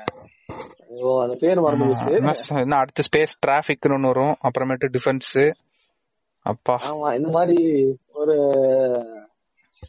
நம்ம இந்தியா லெவல்ல வந்து பாத்தீங்க அப்படின்னா இது ஒண்ணு நடந்துச்சு. என்னன்னா நம்மளோட இந்த for all space and industry இருக்கு இல்லையா, அது வந்து ஒன்லி ஃபார் கவர்மெண்ட் தான் அதுல ஒர்க் ஆன் அப்படின்றது அது பிரைவேட்டைசேஷன் பண்ணி ஓபன் பண்ணி விட்டுருக்காங்க. இப்போ அது ஒண்ணு நடந்துச்சு. இப்போ இன்னொன்னு நாசா வந்து பாத்தீங்கன்னா ஸ்பேஸ் டிஃபென்ஸ் சொல்லிட்டு ஏதோ ஒரு விண்கல்ல வந்து சுட்டு தள்ளி டெஸ்ட் பண்ணிச்சு ஸ்பேஸ் டிஃபென்ஸ் அப்படின்னு சொல்லிட்டு. அது ஒண்ணு.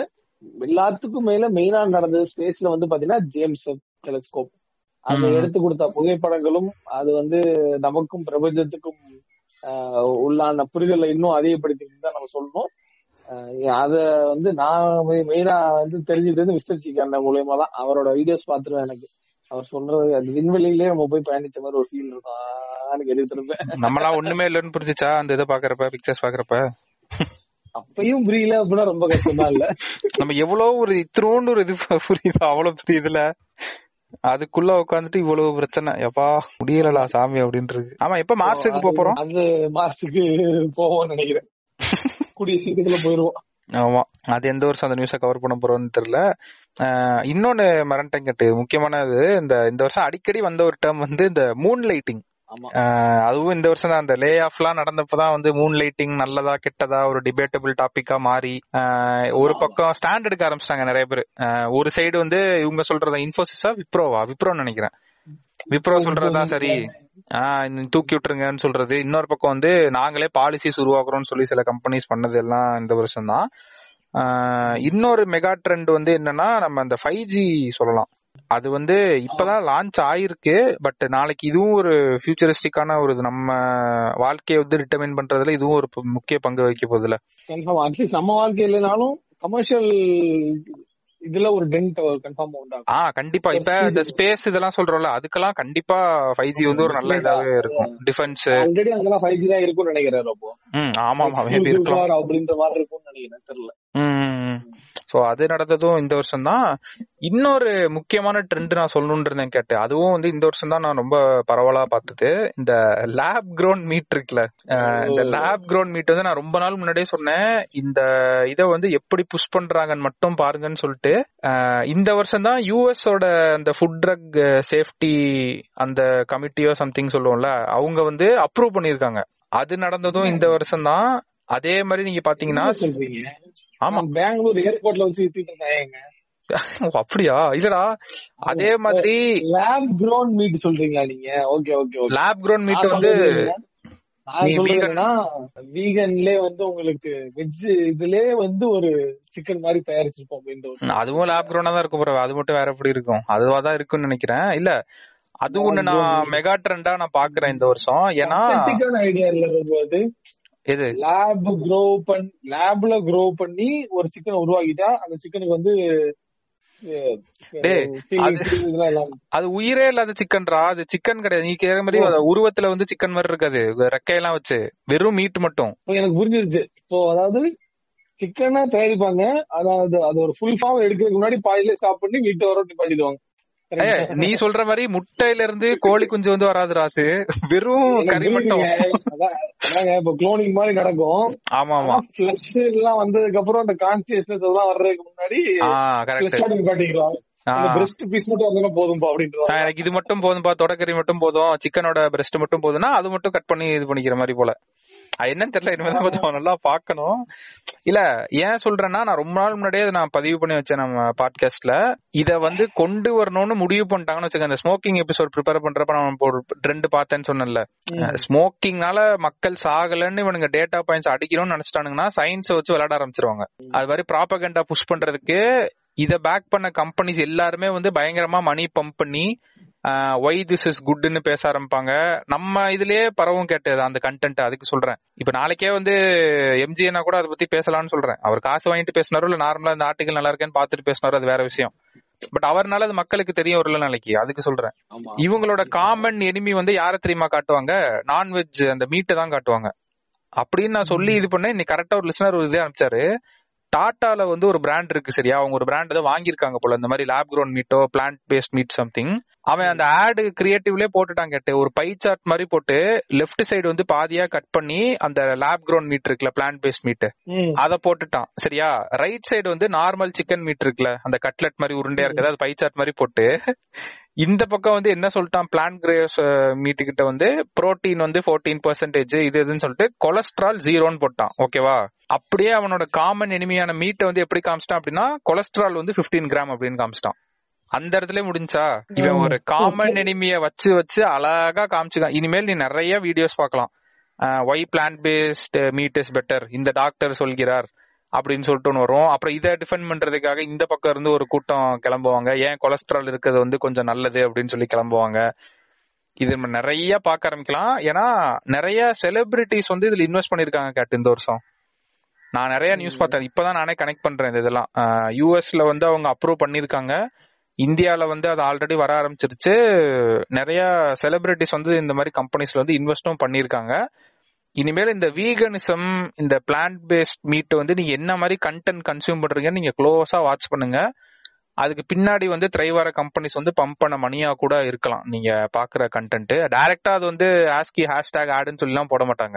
கண்டென்ட்டே நம்மள இன்ஃப்ளூயன்ஸ் பண்ற மாதிரி எல்லா இடத்துக்கும் வந்து சேரும்னு சொல்ல வரேன். சோ இதுதான் இந்த வருஷம் நடந்த முக்கியமான மெகா ட்ரெண்ட்ஸ் நான் பாக்குறது. இதெல்லாம் நம்ம லைஃப டிஃபைன் பண்ண போற சில விஷயங்கள். ஆமா எனக்கு தெரிஞ்சு 2023 எப்படி இருக்கும் அப்படின்னு நம்ம குயிக் பாயிண்டா முடிச்சிடலாம் நினைக்கிறேன். ஆமா 2023 என்ன சொல்றது கோவிட் நினைச்சாதான் எனக்கு கொஞ்சம் பயமா இருக்குது. கோவிட் வரல அப்படின்னா எனக்கு தெரிஞ்சு 2022ல மிகப்பெரிய லே ஆஃப் நடந்திருக்கு. ஆமா டெக் சைட்ல தெரிஞ்சு ஆக வேண்டிய லே ஆஃப் நடந்து முடிஞ்சிருச்சுன்னு நினைக்கிறேன். இதுவரை நடக்கும்னு சொல்லிருக்காங்கடா. ஆமா இந்தியாவில நான் பேசுறேன். ஓ இந்தியால இதுக்கப்புறமும் நடக்கலாம். இதுக்கப்புறம் இந்தியாவில நடக்க வாய்ப்பு இருக்கு. ஏன்னா மேஜர் லே ஆஃப் வந்து இப்போதைக்கு பார்த்து எல்லாமே யூஎஸ்ஏ நடந்திருக்கு. இந்தியாவில மேபி ஒரு சான்ஸ் இருக்கு. பட் எனக்கு தெரிஞ்ச இந்தியாவில வந்து 2023ல வந்து கொஞ்சம் லே ஆஃப்ஸ் கொஞ்சம் கம்மியா தான் இருக்கும் அப்படின்ற மாதிரியான ஒரு இது. ஏன்னா ஆமா 2020 கொஞ்சம் லே ஆஃப்க்கு கொஞ்சம் டெக் சைடு பத்தி பேசிட்டு இருக்கான். டெக் சைடு இல்லாம நான் டெக் இண்டஸ்ட்ரியா பார்த்தோம் அப்படின்னா ஆட்டோமொபைல் இண்டஸ்ட்ரி ஒரு பேக் டு ஃபார்ம்ங்கிற மாதிரியான ஒரு இதுக்கு போயிருச்சு. ஸோ அதுவும் ஒரு பக்கத்து இருக்கு. ஸோ அங்க லே ஆஃப் நடக்கிறதுக்கோ இதுக்கோ வாய்ப்பு இல்லை. அங்க இண்டஸ்ட்ரி ஆஸ் பேக் டு இது.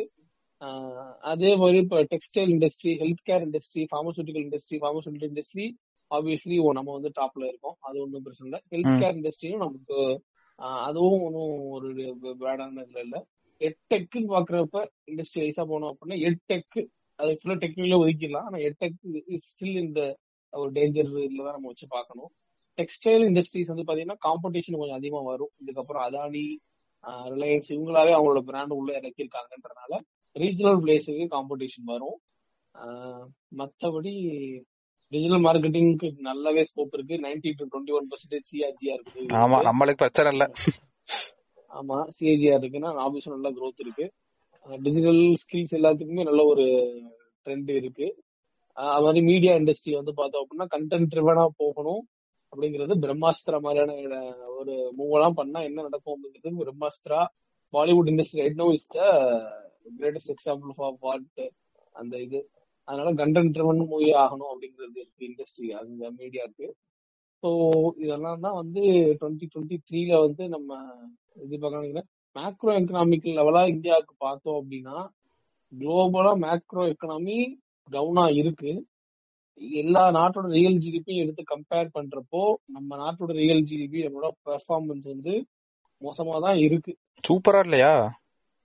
ஆமா அத கம்பேர் பண்றோம் அப்படின்னா சோ மேக்ரோ எக்கனாமியா டைரக்டா பாத்தீங்க அப்படின்னா பெட்டரா இருக்கும். ஆனா real GDP, current account deficit, அந்த மாதிரி ட்ரேட் டெபிசிட், அந்த இது இருக்கு இல்லையா, இது இந்த மாதிரி அன்எம்ப்ளாய்மெண்ட் ரேட்டு, ஸோ இந்த மாதிரி இதுல எல்லாம் பார்த்தோம் அப்படின்னா நம்ம கொஞ்சம் இதாக தான் இருக்கும். உண்மையிலே சொல்லணும்னா அன்னைக்கு நாரோ சொன்னார்ல அது மாதிரிதான் ஒரு கன்ஃபியூஸ் ஸ்டேட்ல தான் இருக்கும் நம்ம நிலைமை. நம்மளோட எக்கனாமியோட நிலைமை ஊரோட ஒத்து இல்ல. எனக்கு என்ன ஒரே ஒரு பயனா இப்ப நம்ம 2022 வந்து 2021 கம்பேர் பண்ணி சொல்றோம்ல, அத கம்பேர் பண்றப்ப இது பெட்டரா இருக்குன்ட்டு எனக்கே 2023 எண்ட்ல வந்து ஒரு பாட்காஸ்ட் பண்ணுவோம்ல ரீகேப்னு சொல்லிட்டு அப்ப வந்து 2022க்கு அப்புறமேட்டா ஒஸ்டா இருக்குன்னு மட்டும் சொல்லிடக்கூடாதுன்னு எனக்கு இருக்கு. அவ்வளவுதான், வேற எதுவும் இல்ல. அவ்வளவு சர்டைனா இருக்கும்டா 2023. இல்ல வஸ்டா இருக்கு, அது மாதிரி ஆயிடக்கூடாதுன்ற அந்த கோவிட் இப்ப வரதுனால சொல்றேன். ஒரு பவுன்ஸ் பேக் ஆகி இதோ ஒண்ணு நம்ம ஸ்ட்ரகிள் பண்ணி மேல போயிட்டு இருக்கோம்ல எல்லாரும், மறுபடியும் திருப்பி அடிச்சு உட்கார வச்சுன்னு வச்சுக்கோங்க. யாரு என்ன பண்ணுன்னு நம்மளுக்கு தெரியாதுல்ல. லாக்டவுன் போடுவாங்களான்றது எனக்கு சந்தேகம் தான் இனிமேலாம். ஏன்னா அவங்களுக்கே தெரிஞ்சிருவோம் நம்ம ஆல்ரெடி எல்லாரும் இன்ட்ரெஸ்ட் ரேட் எல்லாம் ஹைக் பண்ணிட்டோம். ஒரு ரிசெஷன்ல வந்து என்னென்ன பண்ணணுமோ ஆல்ரெடி எல்லாத்தையும் பண்ணிட்டு இருக்கோம். இந்த டைம்ல வந்து நான் லாக்டவுன் போட்டு இது பண்ணேன்னா அவங்க எப்படி யோசிப்பாங்கன்றதே என்னால இது பண்ண முடியல. இப்ப ஆமா, சோ அது ஒண்ணுதான் எனக்கு இதா இருக்கு. இல்லனா கூட ஒரு 2023 ஒரு பாசிட்டிவான இதுல நம்ம சொல்லலாம். நம்ம ஏன்னா ஆல்ரெடி ரிசெஷன் பாசிட்டிவா தான் இருக்கும். எனக்கு தெரிஞ்ச உனக்கு பாருதான் எனக்கு தெரிஞ்சு 2023 நம்ம நல்லா இருக்கும் தான் நான் நினைக்கிறேன். எனக்கு தெரிஞ்சு நல்லா இருக்குங்க அப்படியே நான் கூப்பிடுறேன். நான் வந்து கூட்டுறேன் சொல்றது அப்படியே நான் பிலீவ் பண்றேன். ஏன்னா மேக்ரோ எக்கனாமிக் இண்டிகேட்டர்ஸ் ஆன எல்லாமே வந்து பாத்தீங்க அப்படின்னா மத்த நாடோட கம்பேர் பண்றப்ப எப்படி இருக்கு இந்தியாவுக்கு கம்பேர் பண்ண குழப்ப நிலையில இருக்கு. அதான் உண்மை. So KRS is always ladder அப்படின்னு சொல்லி லிட்டில் ஃபிங்கரோட அந்த கோட்டை பயன்படுத்திக்கிட்டு நமக்கு ஒரு குழப்பத்தில் விழுக நல்ல ஒரு இதே வரும் அப்படின்னு சொல்லி.